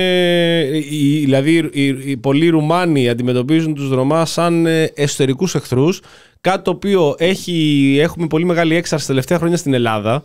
Ε, βλέπουμε και τις εκτελέσεις από αστυνομικούς ε, πολλών Ρωμά. Και από ό,τι μου λέει δηλαδή και στη Βουλγαρία αντιμετωπίζουν το ίδιο ακριβώς πρόβλημα. Ναι, ναι, ναι. Αυτό ξεκίνησε από τη δεκαετία του 70 ε, από, τους, ε, από τον Τόντορ Ζήφκοφ, τότε το Γενικός Γραμματέας του Κομμουνιστικού Κόμματος της βουλγαριας Ήταν μια πολιτική η οποία τώρα ε, είναι αμφί, αμφίβολα από πού προέρχεται, αν ήταν από τη Μόσχα ή αν ήταν εφεύρεση του Βουλγαριστικού Κομμουνιστικού Κόμματος, αλλά σε κάθε περίπτωση είχε τρομακτικές ε, συνέπειες, ενώ Βούλγαροι, ε, Τούρκοι, Άραβες και Πουμάκοι συζούσαν ε, λίγο πολύ ανακατεμένοι σε κάποιες περιοχές, ζούσαν ειρηνικά ε, για αιώνες. Ε, ξαφνικά άρχισε μια πολιτική η οποία είχε σκοπό να ενοποιήσει το βουλγαρικό έθνος ναι. το οποίο στην αρχή ξεκίνησε λίγο πιο ομαλά και όσο βάθινε η κρίση του Σοβιετικού μπλοκ τόσο βάθινε και η σκληρότητα των μέτρων, ώστε προς το τέλος της δεκαετίας του 80 άρχισαν να, υποχρεωτικά να αλλάζουν ονόματα, ε, να αλλάζουν διευθύνσεις ανθρώπων που αρνιόταν να αλλάξουν όνομα. Ε, υπάρχουν πολλές ε, μαρτυρίες ε, που πηγαίνανε το βράδυ με ένα στρατιωτικό φορτηγό με μερικούς στρατιώτες και έναν δύο γραφειοκράτες που χτυπάγανε πόρτα-πόρτα και ρωτάγανε αν εδώ μένει ο κύριος Τάδε και η γυναίκα του τάδε και τα παιδιά τους σε αυτά που έχουν τουρκική καταγωγή. Ναι, έχουν. Ε, εδώ είναι τα χαρτιά να αλλάξετε ονόματα. Αν αρνηθείτε, ελάτε μαζί μας. Έτσι, αυτοί οι άνθρωποι με, μεταφέρθηκαν σε κάποιες γειτονιές, οι οποίες είναι τα σημερινά γκέτο, τα οποία είναι. Οι άνθρωποι εκεί ζουν σε εξαθλίωση. Ε, πολύ συχνά δεν έχουν ανακαλύψει ακόμα το αυτοκίνητο εκεί. Είναι με άλογα και με κάρα. Mm-hmm. Ε, ζουν σε πολύ άσχημες καταστάσεις. Είναι και εννοείται το οργανωμένο έγκλημα πηγαίνει εκεί και εκμεταλλεύει αυτή την κατάσταση βεβαίως. Ε, και ένα μεγάλο κομμάτι αυτών των ανθρώπων το 1989 σε μια τελευταία απελπισμένη προσπάθεια του καθεστώς να σωθεί ε, ανακοίνωσε τη μεγάλη έξοδος όπου άνοιξε τα σύνορα προς τη Τουρκία και έδιωξε από τη χώρα πάνω από 300.000 ε, Τούρκους, Πουμάκους, Άραβες κτλ. Μάλιστα. Ε, και αυτοί οι άνθρωποι δεν γύρισαν ποτέ και να είμαστε δίκαιοι. Η Τουρκία τους δέχτηκε με σχετικά ανοιχτά, ανοιχτή αγκαλιά. Τους ε, προσέφερε εκεί ευκαιρίες και αυτοί οι άνθρωποι ζουν εκεί. Υπάρχουν σήμερα και ντοκιμαντέρ με τέτοιους ανθρώπους εκεί που μιλάνε ακόμα βουλγάρικα θυμούνται τα παλιά τους σπίτια αλλά δεν μπορεί να γυρίσουν πλέον πίσω γιατί εκεί ζουν άλλοι άνθρωποι. Παρόμοιες, λοιπόν. ε, παρόμοιες πρακτικές στο μεταξύ από όλα αυτά που είπατε και με ε, τα κομμουνιστικά καθεστώτα στη Βαλκανική. Παρόμοιες πρακτικές είχαμε και ε, στην Αλβανία έτσι και ε, διώξεις εναντίον της ελληνικής ας πούμε μειονότητας από το Χότζα που έκλεινε σχολεία, που έκλεινε εκκλησίες κτλ. κτλ. Παρόμοιες πρακτικές. Ναι, ακριβώς και αυτό είναι και Α το πούμε ένας από τους καρπούς ε, αυτό το οποίο εφαρμόστηκε και έγινε γνωστό στην ιστορία ως σοσιαλισμός σε μια χώρα. Μπράβο. Δηλαδή ότι εμείς θέλουμε σοσιαλισμό για τους δικούς μας. Και ακριβώς α, α, τέτοια οράματα τύπου μιας Βαλκανικής Ομοσπονδίας ελεύθερων δήμων και κομμούνων, δηλαδή όπου οι άνθρωποι σε τοπικό επίπεδο θα έχουν μια ενδυνάμωση πολιτική και θα, αλλά δεν θα μένουν στάσιμοι και αποκομμένοι από τους υπόλοιπους αλλά θα είναι όλοι ενωμένοι σε ένα συνομοσπονδικό σώμα. Ε, έχουν εγκαταλειφθεί και έχουν καταπολεμηθεί από αυτά τα κράτη. Και εκεί που προέκυψε αυτό είναι σημαντικό να το πούμε για παράδειγμα στην Ιουγκοσλαβία. Ενώ μιλάμε για ομοσπονδία αυτή η ομοσπονδία οικοδομήθηκε πάνω σε ε, ε, έθνη κράτη τα οποία διατήρησαν τους εθνικισμούς και των Κροατών και εννοείται τον μεγάλο σερβικό σουβινισμό και ένας από τους λόγους να διαλυθεί η Ιουγκοσλαβία ήταν και αυτός. Δεν είναι απλά να πούμε ότι στέλνει οι Αμερικάνοι αποκλειστικά γιατί ε, και αυτοί οι εθνικιστικοί εχθρότητες ε, συνέβαλαν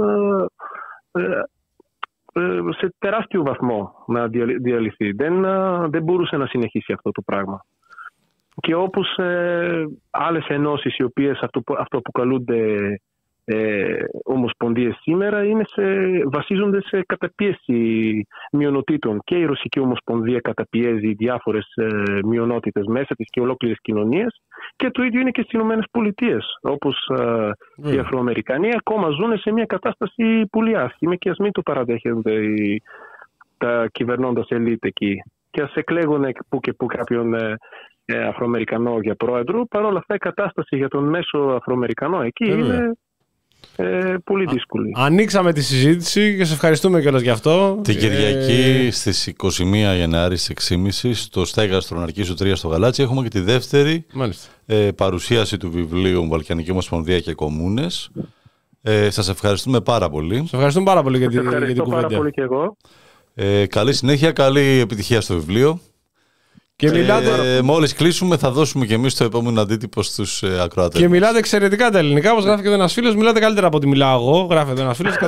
το καταδικάζω το συγκεκριμένο σχόλιο. Θα το θα τοποθετηθώ μετά. Σε ευχαριστούμε πάρα πολύ. Να είστε καλά. Ευχαριστώ πάρα πολύ. Να είστε καλά. Γεια χαρά. Γεια σας.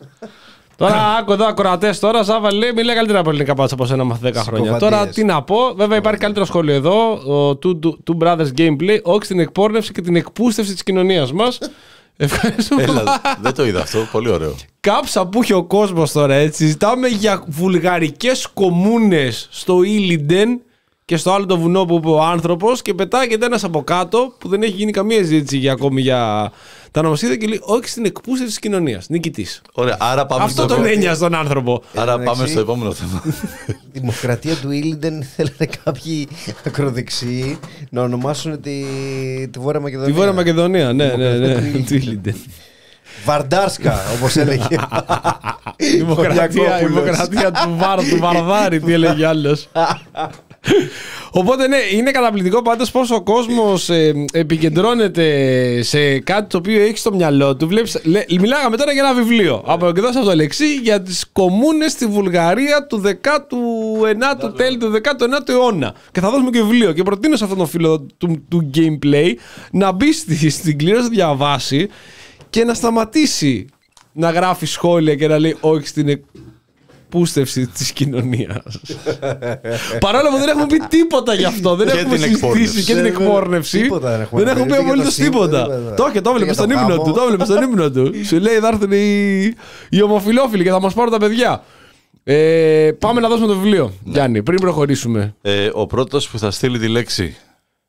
Δεν θα- θέλω να πω εκπούστευση, αλλά Όχι, δεν είναι σωστά. δεν ταιριάζει. Τέτοιο, ναι. να πούμε Βουλγαρία. Ήλιντεν. Ήλιντεν. Ο Ήλιντεν. πρώτος που θα ρίξει- θα Ήλιντεν.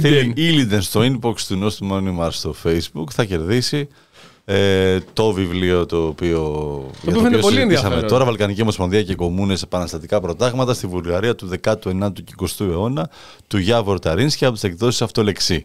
Ε, παρακαλούνται όσοι στέλνουν για το βιβλίο και κερδίζουν το βιβλίο, ε, άμα δεν έχουν διάθεση να πάνε να το πάρουν από το Box Now, καλό είναι να μην Είχαμε τέτοια φαινόμενα. είχαμε και τέτοια φαινόμενα.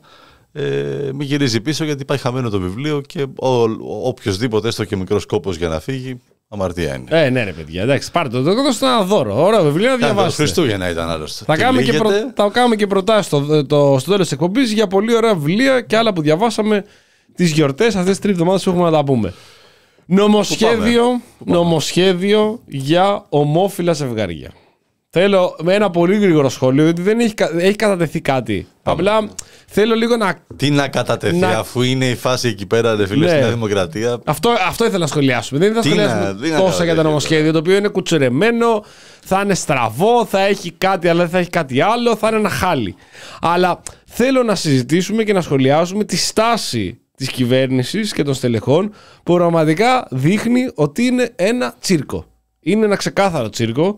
Ε, μ, Και μπράβο τους. και μπράβο τους και δεν περιμέναμε και τίποτα καλύτερο από τους ε, συγκεκριμένους αλλά διαβάζω, διαβάζω τώρα εδώ Στυλιανίδης για γάμο ομοφύλων. Πλήττεται το αξιακό μοντέλο που έχει κρατήσει όρθια την Ελλάδα. Πρέπει να στέλνει μεταξύ της οικογένειας. Ανέφερε μεταξύ άλλων Ευρυπίδης Στυλιανίδης. Το- Αυτό το ξεχάσαμε για κλόουν. Ε; Το ξεχάσαμε για Ε, ήταν, Ήταν πολύ πολύ γρήγορο, αργά, ήταν, πολύ πολύ, αργά, ήταν ήταν- πολύ αργά. Ναι, πόσους μπόνους κλόν να βάλουμε; Θα το βάλουμε και την επόμενη εβδομάδα.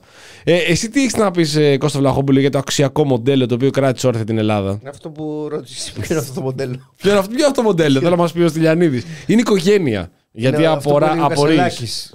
Τους νοικοκυρέους του 50 και τους 60. Του κυρίε, καθαρά σπίτια, Αυτό τακτοποιημένα. στο γαλάτσι με το, με το δάνειο το σπίτι μου. Θα ήθελα πολύ να ρωτήσω τον Στέφανο Κασελάκη ναι. και τον Τάιλερ. Άμα ζούσαμε στην ε, δεκαετία του 60 με τις τότε αξίες, ναι. ε, αν θα μπορούσαν αυτοί οι άνθρωποι να είναι ευτυχισμένοι και χαρούμενοι και να είναι ένας δίπλα στον άλλον.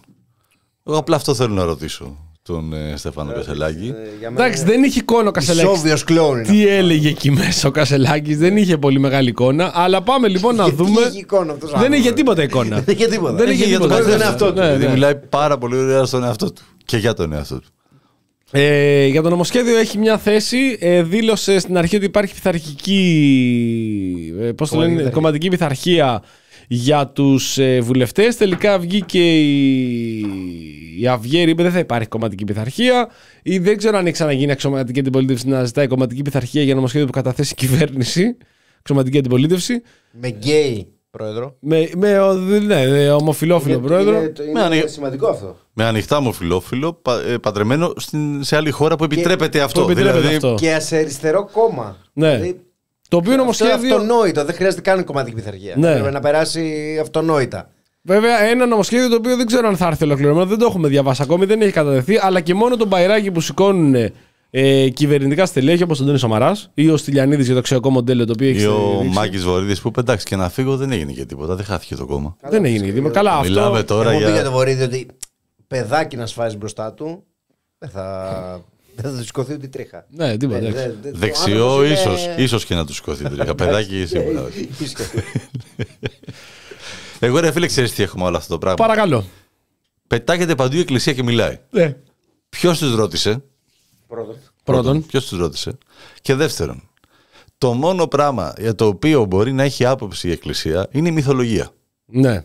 Μία ιστορία λοιπόν που πριν 2.000 χρόνια κάτι τσοπάνιδες που βόσκαν πρόβατα κατέβασαν από το κεφάλι τους, μας έχει οδηγήσει εδώ σε αυτή τη φάση. Είναι οι τύποι εκμεταλλεύονται. Στη Μέση όχι Ανατολή. εκμεταλλεύονται. Είπε ο άνθρωπος πριν εδώ, ο Γιάβορ, ότι φτιάξαμε το πρώτο κράτος και η Εκκλησία ήρθε, χώθηκε από δίπλα να οικονομήσει και εκεί, να ελέγχει τον κόσμο, το πόπολο και να έχει την εξουσία που, της, ε, που θέλει.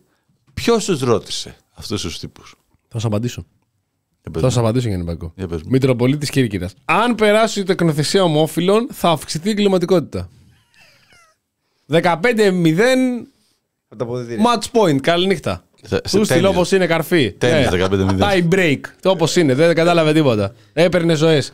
Δεν μεγαλώνει φυσιολογικά παιδιά ανάμεσα σε δύο ανθρώπους του ίδιου φίλου, ως εκ τούτου θα γίνουν εγκληματίες. Δηλαδή, μπορεί, αν περάσει αυτός ο νόμος, να είσαι Σάββατο βράδυ έξω από ένα βενζινάδικο στην ηλία Ελιού, κάθετη με την φρατζή Ω, και συγγνώμη, να, σ- έ- έγινε πριν περάσει το νομοσχέδιο. Συγγνώμη.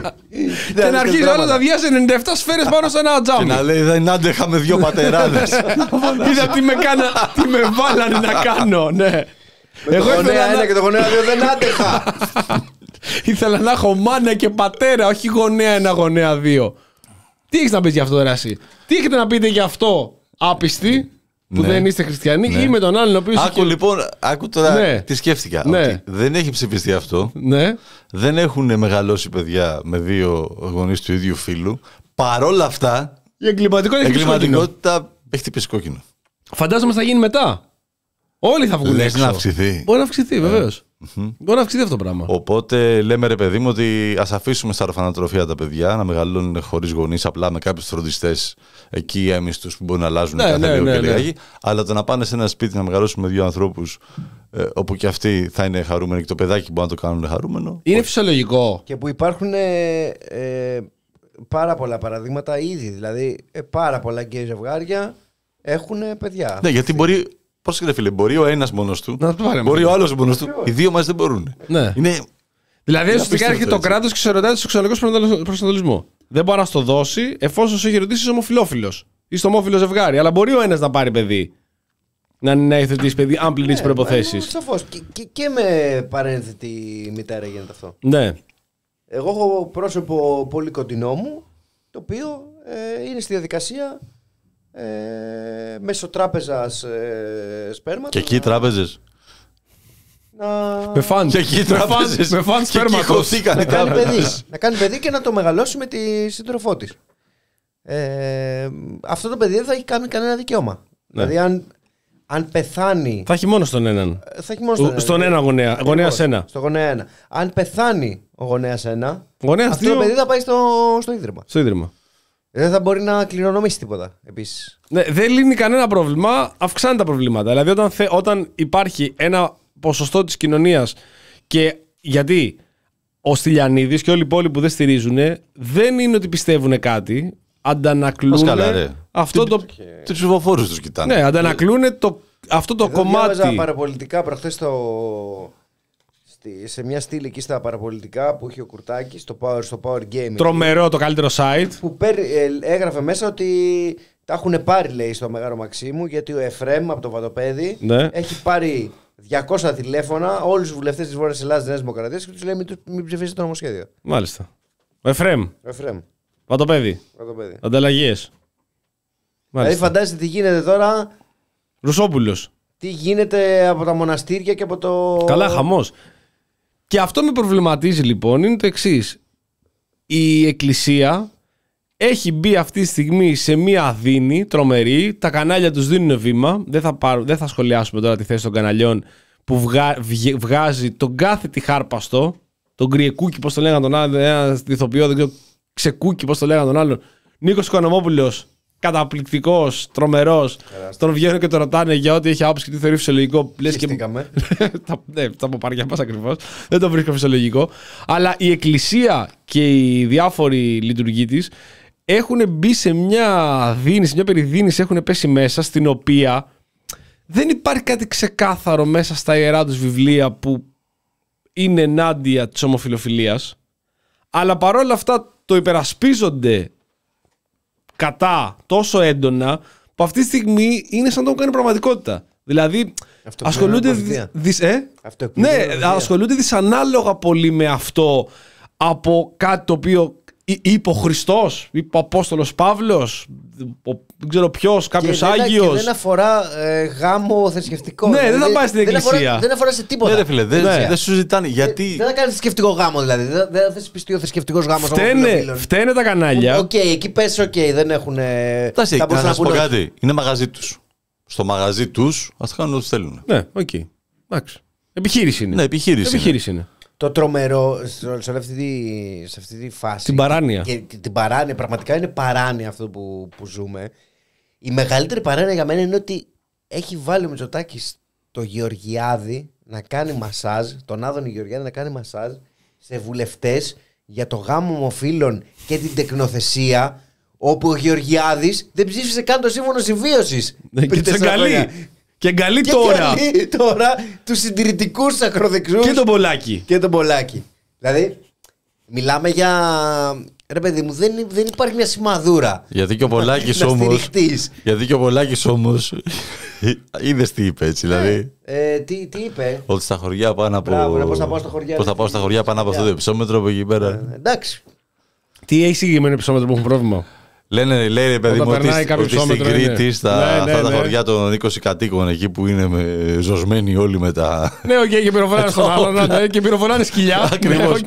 Πώς θα πάω εγώ εκεί πάνω να τους πείσω ότι αυτό; Α, Δεν χρειάζεται να τους πείσει, δεν χρειάζεται να πας καν. Απλά βάζει το όριο στο υψόμετρο. Δηλαδή στα 800 μέτρα Ναι. έχουν πρόβλημα και πάνω τα 800. Ναι. Παύλο Πολάκη με κασελάκι, βουλε... ε, με κασελάκι πρόεδρο δεν θα βγει βουλευτής ούτως ή άλλως. δεν χρειάζεται το τέτοιο. Θα πας στο 3% και θα βγει μόνο ο κασελάκι. Πάει ο άλλος πάνω εκεί στο βουνό και βράζει 12 φόλες για κάτι αδέσποτα. Πώς θα το πω εγώ αυτό; Πώς θα το πω αυτό εγώ για του ομοφυλόφιλους. Την αμαρτία αυτή που είναι, θα ο- πω. είναι ο άλλος τώρα και θέλει να φωλιάσει όλα τα δέσποτα. Θα κάτσω εγώ να τη διακόψω. Να πάω να του πω εγώ τώρα τι πράγματα για το αξιακό ομόφυλο του ζευγάρια. σύστημα θα- θα αξιακό το που- διατηρήσω, που θα το κράτησε διαταράξω εγώ. όρθια τη χώρα. Θα πάω εγώ να τον ενοχλήσω Ο εκείνη άλλος την ώρα. καλλιεργεί φούντες. θα πάω να του πω εγώ τώρα. για το- Δεν πλησιάζει η αστυνομία, θα πλησιάσω εγώ. Έχει το παιδί του. Είναι το παιδί μια χαρά μεγαλωμένο, 14 χρονών, όχι γονέας ένα και γονέα δύο, μάνα πατέρα. Και παίρνει τον Αβάρα. λοιπόν, Είναι το παιδί του. Με, Δεν την, έχει- με την προβατίνα την αγαπημένη. παίρνει τον Αβάρα 14 χρονών και θέλει να κατέβει κάτω Ηράκλεια. Θα πάω εγώ να του πω τι τώρα του ανθρώπου. Θα του πεις δεν έχεις δίπλωμα 14χρονο. Πατάει τέσσερις τουρίστες όπως οδηγάει. Δεν είναι τώρα, δεν είμαστε ρατσιστές Αθηνέζοι. Δεν- Παράδειγμα φέρνουμε. Παράδειγμα φέρνουμε. Υπάρχουν και καλή κριτική. 14 χρονών με τον Αβάρα φορτωμένο με φόλες. Τι να του πεις τώρα αυτό του παιδιού; Όταν θα πάει να μεγαλώσει με γονέα ένα, γονέα δύο. ε, όχι. όχι. λοιπόν, εγώ βέβαια το καλύτερο από όλα, παιδιά, αυτό το οποίο λέμε τώρα για το μασάζ που κάνει ο Άδωνο Γεωργιάδης και αυτό είναι το οποίο με Αυτό είναι τρελαίνει. φοβερό αυτό. Ε, Αυτό είναι τέτοιο. Καθημερινή, θα σας διαβάσω όλο, το απολαύσουμε. Σταν Γκρίνμπεργκ. Α, τεράστιος. Τρομερός, τεράστιος, ε, μεγάλος επικοινωνιολόγος, κορυφαίος Αμερικανός. Έκανε συγκεκριμένα focus group. Αυτό που συμπέρανε, του δώσαν δηλαδή αυτού 8 εκατομμύρια. Του λένε Άστο, άστο πάνω, θα σου βρω εγώ. Ο Αμερικανός ειδικός είναι ειδικός. Είναι ο πρώτος και βασικός λόγος τον οποίο ο Πρωθυπουργός επέλεξε να ανοίξει άμεσα συζήτηση. Συγκεκριμένα διαπιστώθηκε πω η ελληνική κοινωνία έχει αλλάξει στο παρελθόν και είναι πολύ πιο δεκτική στο γάμο των ομοφυλόφιλων ζευγαριών σε σχέση με παλαιότερα, από ένα ψώμετρο και μετά, όχι πιο πάνω. Ιδιαίτερα όσοι δηλώνουν κεντρώοι ψηφοφόρους, στου οποίου ο κ. Μητσοτάκη απευθύνεται διαρκώς, δείχνουν ιδιαίτερη ανεκτικότητα σε δύο θέματα. Όσον αφορά τους κεντροδεξιού και δεξιούς ψηφοφόρους, που είναι πιο αρνητικοί, υπάρχει ένα σημείο κλειδί που μετρήθηκε. Ακόμη και αρνητική να είναι, δεν πρόκειται αυτό το νομοσχέδιο να επηρεάσει παρά μόνο μια πολύ μικρή μειοψηφία την ψήφος, δηλαδή με απλά λόγια. Το νομοσχέδιο δεν πρόκειται να έχει εκλογικό κόστο για τη δημοκρατία. Του δώσανε κάτι εκατομμύρια για να πει ότι. Αυτό που βλέπουμε κάθε μέρα στο facebook. Ναι, ακριβώς. Ότι οι άνθρωποι είναι ένα μάτσο πρόβατα πίσω στην αβάρα του 14χρονου με φόλες φορτωμένου κρι- κριτικού, οι οποίοι ψηφίζουν Μητσοτάκη ό,τι κι αν γίνει. Γονέας ένας, γονέας δύο, Μητσοτάκης. Δεν θέλω. Μετανάστες μέσα. Μητσοτάκης. Μητσοτάκης ομοφυλόφιλη με τεκνοδυσία και παρένθεση τη μητέρα ταυτόχρονα. Μητσοτάκης. Μητσοτάκης. Ό,τι, ό,τι και να κάνει. Φέρε ό,τι θες. Θα σε βρίσω στο Facebook, θα πάω σε διάφορες ομάδες. Κυριάκο Μητσοτάκης αρχηγός και θα πω δεν σέβονται τη μάνα και την ελληνική οικογένεια κτλ. Και θα πάω μετά το Εσύ μονοκούκι. προεκλογικά θα μιλάς με κόσμο που σου λένε ποτέ Μητσοτάκη και όλοι αυτοί. Θα πάνε να ρίξουν 52%, 52% ξέρετε, 52% και δεν Μητσοτάκη μετά. Θα μου λένε Ζάβαλε εγώ να μου κοπεί το χέρι. Και έχει πάει και χέρι Μητσοτάκη όπως είναι. Δεν Και το έρχεται, σταύρωσε. το βλέπει Δευτέρα μετά κομμένο χέρι. Ναι, ναι, ναι. Τι έπαθες, ρε Δηλή; Τίποτα, ατύχημα. Έπεσα ε, με τον Αβάρα, ε, ατύχημα. Δε. Ήταν ένας πατημένος κριτικός. Στο σπίτι φίλε τα χειρότερα ατυχήματα για τους. Ναι, τα Άστα, στο χειρότερα μπάνιο, ατυχήματα. στο μπάνιο, φίλε. άστα. Δηλαδή, πραγματικά αυτό πάντως εγώ το έχω πει ότι αν θέλουν τις μετρήσεις σε ψηφοφόρους τη Νέας Δημοκρατίας την κάνουν μισή τιμή από τον Γκρίνμπεργκ. Δηλαδή θα πήγαινε να ακούσει και θα πω: Πάρε ό,τι θες, πάρ τους στα σπίτια. Κλείσει τους στα νοσοκομεία. Θα καμαρώνουν να του ψηφίζουν. Κλείσει τα σχολεία. Κλείσει τα πανεπιστήμια και βάλει να πληρώνουν 300.000 με δάνεια φοιτητικά. Βάλ τους να έχουν παρένθεση μητέρες αιμοφυλόφιλοι. Γκάστρωσε και τους ίδιους αμένοι για να πάρουν και κλέψουν τα μωρά μετά δώσουν Αλλά αιμοφυλόφιλους. δώσ' τους κάτι. Δώσ' δύο πας. Έτσι. Ναι, δώσ' δύο πας. Σημαντικό. Πάλι θα σε ψηφίσουν ρε γίγαντα. και θα μου πεις συγχαρητήρια, Ζάβαλε. 4 εκατομμύρια μισή τιμή από τον Greenberg. Τεράστιο πολιτικό Ευχαριστώ. μυαλό. εσύ. Πολιτικός επικοινωνιολόγος. Κορυφαίος ειδικός επικοινωνιολόγος Χάρη Ζάβαλος, focus group από κάτω Έτσι. σε συγκεκριμένη ομάδα. Λοιπόν, έχουμε να κάνουμε εκπομπή από 19 Δεκέμβρη. Ναι, αν είναι δυνατόν. Στο ενδιάμεσο. Αν είναι μήνα, δυνατόν. ρε. Αν είναι Στο δυνατόν. ενδιάμεσο έχουμε δύο ειδήσεις. Ναι. Ε, Καταρχάς, πέρα από αυτά που συνέβησαν στην αρχή του χρόνου με το έφυγε ο Φραντ Μπέκεμπάουερ και ο, και ο Ζαγκάλο, λίγες μέρες πριν φύγει ο χρόνος, Ναι. πρόλαβε να φύγει ο, ο Σόιμπλε. και θα ήθελα ένα, ένα σχόλιο Μεγάλος. από τον Χάρη Ζάβαλο για την ε, Αποκάλυψε. απώλεια. Αποκάλυψε Άδρη Κυριάδη τον Άρη Πορτοσάλτε. Τώρα κάνει σαν τον Έτσι, Σόιμπλε. έτσι. σαν τον Αυτά Σόιμπλε. ήθελα. Και μετά βγήκε την άλλη μέρα και του ζήτησε Όχι, συγγνώμη. όχι, τώρα, Πορτογάλα, όχι, τώρα αυτό είναι χτύπημα κατά τη ζώνη. Όχι. Και τι θα λέ- Όχι, γιατί, Όχι, την ίδια γιατί στιγμή, τι ποια θα άλλη μέρα, την λένε, ίδια την ίδια στιγμή. μέρα είναι. Μετά την άλλη μέρα ο Γεωργιάδης είπε και το ξανάπες στο τέτοιο ότι είναι φίλος μου. Ναι, είναι φίλος του. Είναι φίλος Είναι φίλος μου. Αφού- Φίλος μου είναι. Ε; Αφού του παρουσιάζει τις εκδηλώσεις στο, στο Χαλάνδρη και στο, και στην Λοιπόν. Πεντέλη. Αυτό με το Σόιμπλε δεν που λέγεται νοσοκομεία, ότι έχω κλείσει αυτά τα νοσοκομεία και τον έλεγε Όχι, όχι, Σόιμπλε. είχε κάνει, πα- ε, έκανε παρέμβαση ε, τηλεφωνική σε αυτό. Ε, και μαλάκα. ήθελε να ζητήσει κάτι. Και... Είχαν βγει την προηγούμενη μέρα και καμαρώναν και Κάνει τα 7 Σόιμπλε. νοσοκομεία είχαν κλείσει την πολυκλινική στην Ομόνια και ποιον Τον Άγιο. πήρε και τον είπε στο έπ. Και ποιον Άγιο είχα κλείσει, Αγίου Αναργύρης εκεί πέρα αυτό. Ποιο νοσοκομείο. Τον είπε την άλλη μέρα Σόιμπλε και του ζήτησε συγγνώμη για το νοσοκομείο που κλείσαν. αλλά Γιατί τον είπε δίνεις Σόιμπλε. δίνεις τώρα τροφή, τι θα λένε οι άλλοι; Δεν τον νοιάζει που τον είπε Σόιμπλε. Για το τι θα λένε. λοιπόν, Ζαβαλέ, Ναι. επειδή έχουμε. Ζωή σε λό- ζωή σε λόγο μας. ε, ζωή σε λόγο μας. Αφάνατος. Εντάξει, είναι άστο. Οκ, πάμε. Κατάλαβα, άστα, άστα, σύντροφε, άστο, καταλάβαμε. σύντροφε. Να μην θυμηθούμε επικές εκπομπές Γιώργου Τράγκα για Σόιμπλε. εντάξει. να μιλάει με τον Σόιμπλε ουσιαστικά. σαν, σαν Λιακόπουλος με τον Πούτιν.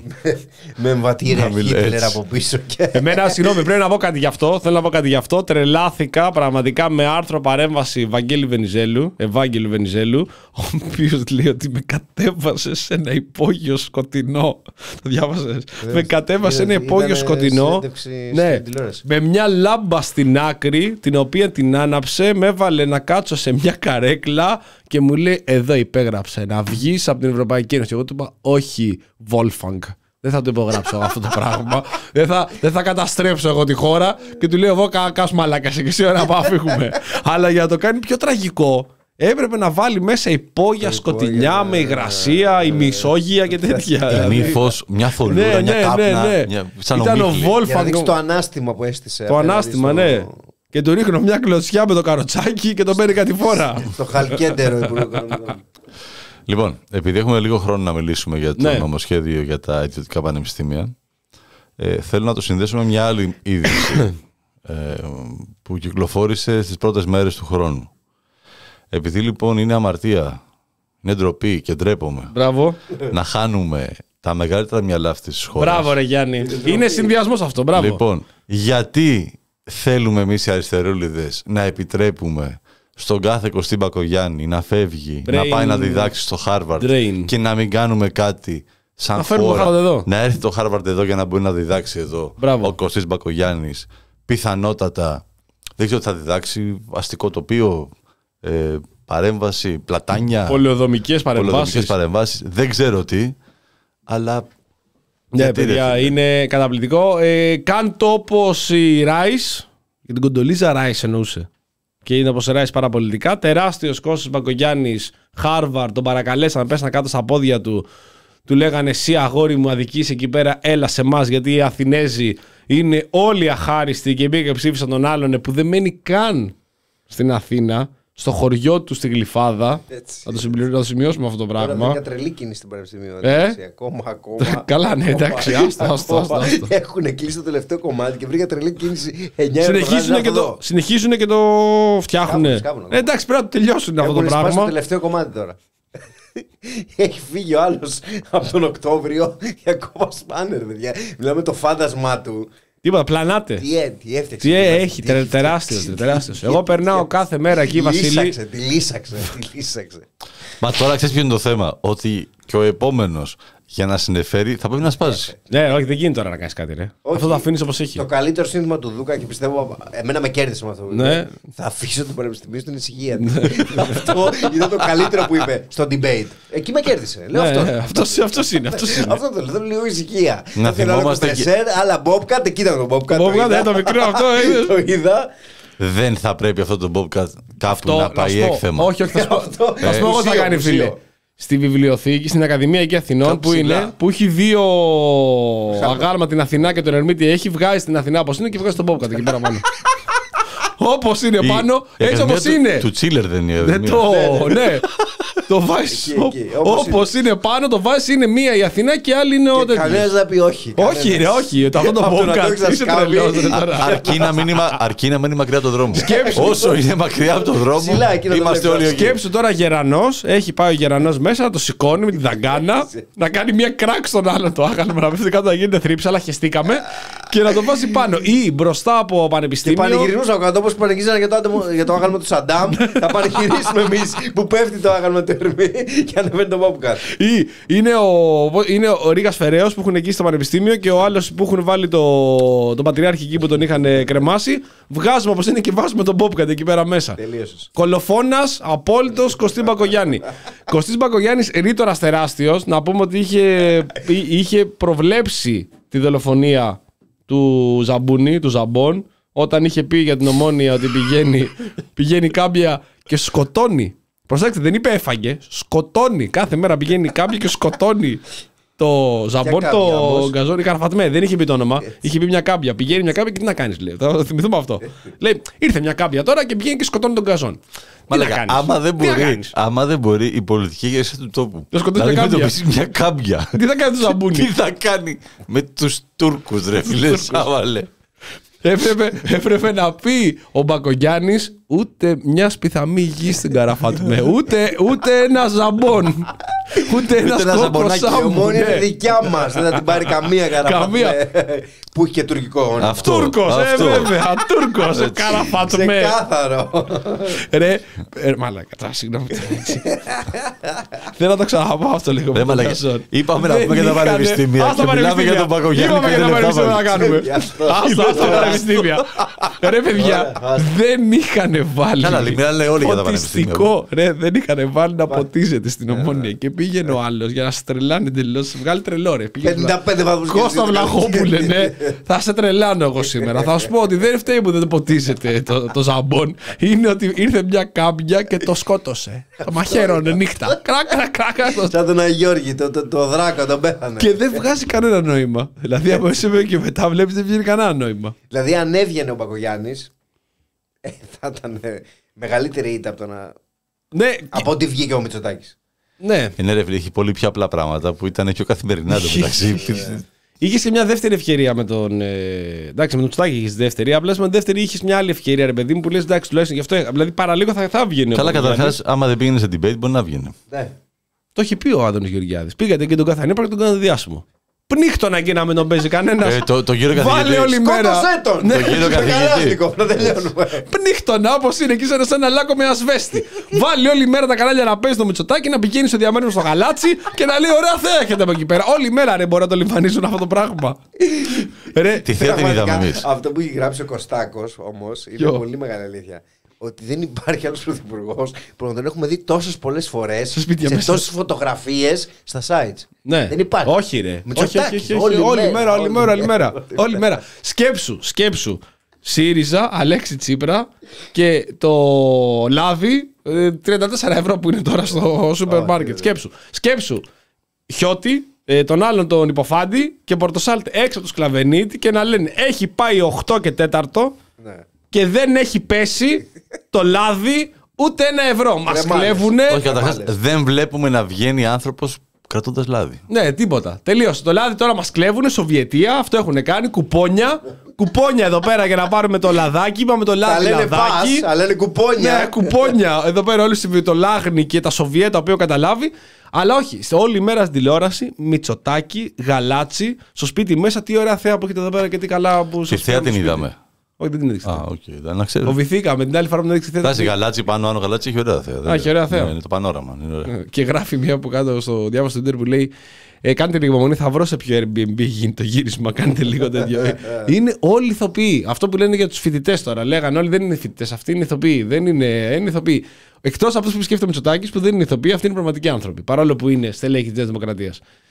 Ε, λοιπόν, θα επανέλθουμε για τα πανεπιστήμια. θα Εντάξει, φάνε, μιλάνε, μιλάνε όλοι για τα πανεπιστήμια. θα έτσι κι αλλιώς. φάνε όλοι και άλλοι φοιτητές πολύ ξύλο για τα πανεπιστήμια, οπότε θα έχουμε την ευκαιρία να μιλήσουμε γι' αυτό. Ε, Μας συγχωρείτε λίγο έτσι και την όρεξη και τον ενθουσιασμό μετά από τόσο καιρό που έχουμε να τα πούμε. Δεν γινόταν να μην τα συζητήσουμε αυτά. Με Κωστή Μπακογιάννη να φεύγει να πηγαίνει Harvard ε, και να τον ε, συζητάνε. Θα μπορούσαν να δώσουν άλλες δύο-τρεις χορηγίες Γιάννη στο Harvard για να μπορούν να παίρνουν τα πτυχία τους. Μια έδρα ακόμα μπορούν Μια έδρα ακόμα να τη μια φτιάξουν. έδρα ακόμα, ναι. Μια χαρά. Ε. Ναι, ναι, ναι, ναι, ναι. Γιατί εσύ, άμα είχες, θα μπορούσες να το κάνεις αυτό. Παύλος Μπακογιάννης έδρα θα ήταν ωραία. Ωραία, τότε, ωραία. Δεν, το- δεν τους βγήκε το μετρό. Θέλω να αλλάξουν στον Ευαγγελισμό, μπορεί να τα καταφέρουν στο επόμενο. Ε, τι είδατε, τι παρακολουθήσατε, αν είδατε καμιά ταινία. Έχουν βγει και διάφορες καινούργιες. Αν είδατε το Poor Things, το χαμό που έχει γίνει. Όχι, αλλά το είδε ο Θάνος Τζίμερο. Αρκεί. Ή ο άλλος, ο καλύτερος που έγραψε στο TVXS που δεν το είδε, αλλά είπε ότι είναι μαλακία. Αλλά τώρα. Αυτός Εντάξει, πάντως, παιδιά, εγώ είδα ένα καταπληκτικό βίντεο στο Λούμπεν. Ναι, Καταπληκτικό βίντεο ναι, στο ναι, Λούμπεν. ναι. Όπου πάει την ταινία βήμα-βήμα, ανάλυση, με ένα βίντεο κλιπ της Βανδί του Λάνθιμου και έχει παθαίνει πλάκα για ακ, ακριβώς, είναι ακριβώς το ίδιο σενάριο. Ναι, όταν σου λέω το ίδιο, Ε, το είδες το Poor Things. όχι ρε, σου δείχνει τη σκηνή και σκηνής. Σου λέει ρε παιδί μου τι γίνεται στην ταινία. Στην Α, ταινία οκ. έχουμε αυτό, στην, ε, στο βίντεο κλιπ ξεκινάει έτσι, δεν Οκ, γίνεται αυτό. OK, OK, OK. Στο βίντεο κλιπ γίνεται αυτό μετά. Σου δείχνει ταινία μετά αυτό. Μετά γίνεται αυτό, γίνεται αυτό. Και έχω πάθει πλάκα. Τέλος πάντων, δεν το άτομο Poor Things. OK. Είμαι Λάνθιμος hater έτσι κι αλλιώς. Εγώ μαζί με το Θωμά. Ε, απένα- Θάνο. απ- απέναντι εδώ, απέναντι από τον Κώστα Το Βλαχόπουλο. μεγάλο λάτρι. Ναι. Λατρεύεις η, τελε- τα- η τελευταία λατρεύεις- καλή δουλειά που έχω δει ήταν το βίντεο κλιπ του Μην Αντιστέκεσαι. Τα άλλα δεν μου αρέσαν τα βίντεο κλιπ. Μπορώ να πω. Ε, Ντροπή, ντροπή, ντροπή, ντροπή. Είναι και ντρέπεσαι; Δεν το έχω δει. Ντροπή. Δεν το έχω δει. Όπως δεν έχω δει και το ευνοούμενοι. Το βρούμενο εγώ δεν το τελείωσα, το παράτησα. Ψιλοβαρέθηκα είναι η αλήθεια. Μ' αρέσαν όμως τα προηγούμενα του Λάνθιμου. Με- Ο, ο Αστακός πιστεύω, μ' αρέ- πιστεύω είναι πάρα πολύ ωραία. Το ελάφι μου άρεσε. εμένα. Το Λεύ μ' άρεσε, αν Ωραία. σου έχω πει, δεν πήγαινε να μας έλεγε ότι αυτό που βλέπετε είναι μια. Που κάποια στιγμή μιλάει στην κάμερα ο, ο δεύτερος, ο πρωταγωνιστής και λέει ότι είναι μια λιγορία αυτό το οποίο βλέπετε. Ναι, μαλάκα, το καταλάβαμε. ναι, δεν είμαστε Αμερικάνοι, το καταλάβαμε ότι είναι λιγορία. Απλά με το γυρίζει στην Αμερική, σε εξηγείται αυτό είναι λιγορία, μπερδευτείτε, δεν είναι πραγματικότητα αυτό. αυτό ήταν λίγο περίεργο, αλλά γενικότερα ήταν ωραίο. Απλά ο Αστακός μ' άρεσε περισσότερο από όλα, περισσότερο και από τον κοινότητα. Ναι, Όταν τελείωσε, ήθελα να βρω κάποιον να του ρίξω μια σφαλιάρα. Για Τον την Αστακό, κοινότητα. Τον Αστακό. Α, τον Αστακό. Εντάξει, πραγματικά εκνευρίστηκα πάρα πολύ. Δεν μ' άρεσε καθόλου. Όταν... Όχι απλά δεν μ' άρεσε. Σε μου- εκνεύρισε. Μου δημιούργησε εκνευρισμό. Σε εκνεύρισε έχει- εκνευρισμό. το έχει αυτό λίγο. Ναι, είναι επιτυχία αυτό για ένα καλλιτέχνη, βέβαια. να, να, να μιλάει τόσο πολύ στο Emma Stone όμως συνέστημα. τι έχετε να Ε; πείτε. Emma Stone τι έχετε να πείτε; Δεν έχω κάποια άποψη. Ε, καλά. Εντάξει, οκ.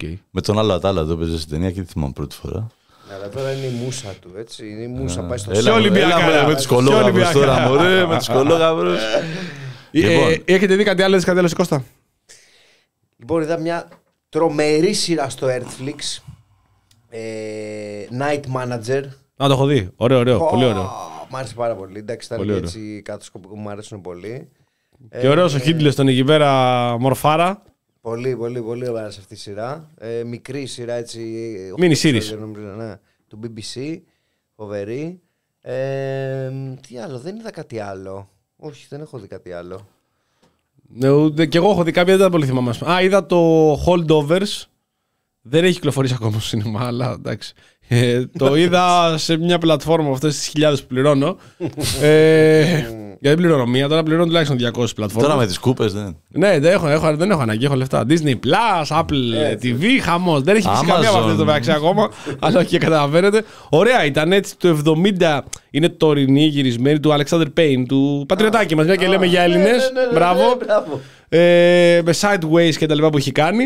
Νεμπράσκα, πολύ ωραία, γυρισμένη και καλά το 70, αλλά είναι όλη η κινηματογράφηση, η αφήγηση ταινία στο 70. Πολύ ωραία, εορταστική, χριστουγεννιάτικη, ζεστή ταινία, με πολύ ωραίες ερμηνείες. Ε, πήρε, και το, πήρε και τη χρυσή σφαίρα ο πρωταγωνιστής νομίζω. Ε, πολύ ωραία, δηλαδή μ' άρεσε, την είδα πολύ ευχάριστα. Οκ. Αλλά, Holders, πώς το ε, λες. Holders. hold, the holdovers. The holdovers. Με τον Τζιαμάτι, Πολ Τζιαμάτι ο πρωταγωνιστής, δεν θυμηθήκα το όνομα του. Είδα φίλε μια σειρά Ολλανδική στο Netflix, το, τη Χρυσή Ώρα. Χρυσή Ώρα θεωρείται στην ε, γλώσσα της αντιτρομοκρατικής ε, η ώρα που ακολουθεί ενός τρομοκρατικού χτυπήματος που είναι η πολύ επικίνδυνη για επόμενο. Αχα. Γιατί σε πολλές, πολλά χτυπήματα λένε όταν χτυπάνε σε ένα σημείο ε, το κάνουν, ε, κάνουν άλλο ένα σαν αντιπερισπασμό για να μαζέψουν τις αστυνομικές δυνάμεις και να πάνε σε κάποιο ακόμα μεγαλύτερο Μάλιστα. και να, κα- να πλήξουν περισσότερο την ε, πόλη και τη χώρα στην οποία έχουν σαν στόχο.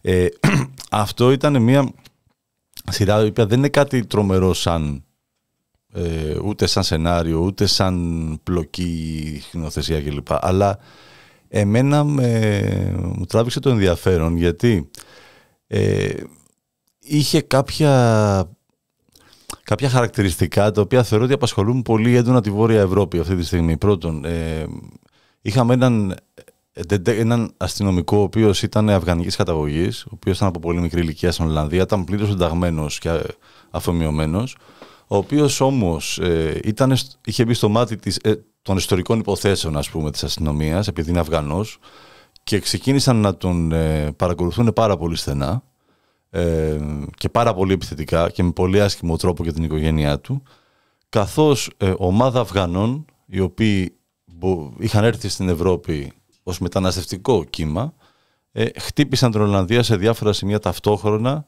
σε μια μεγάλη πόλη.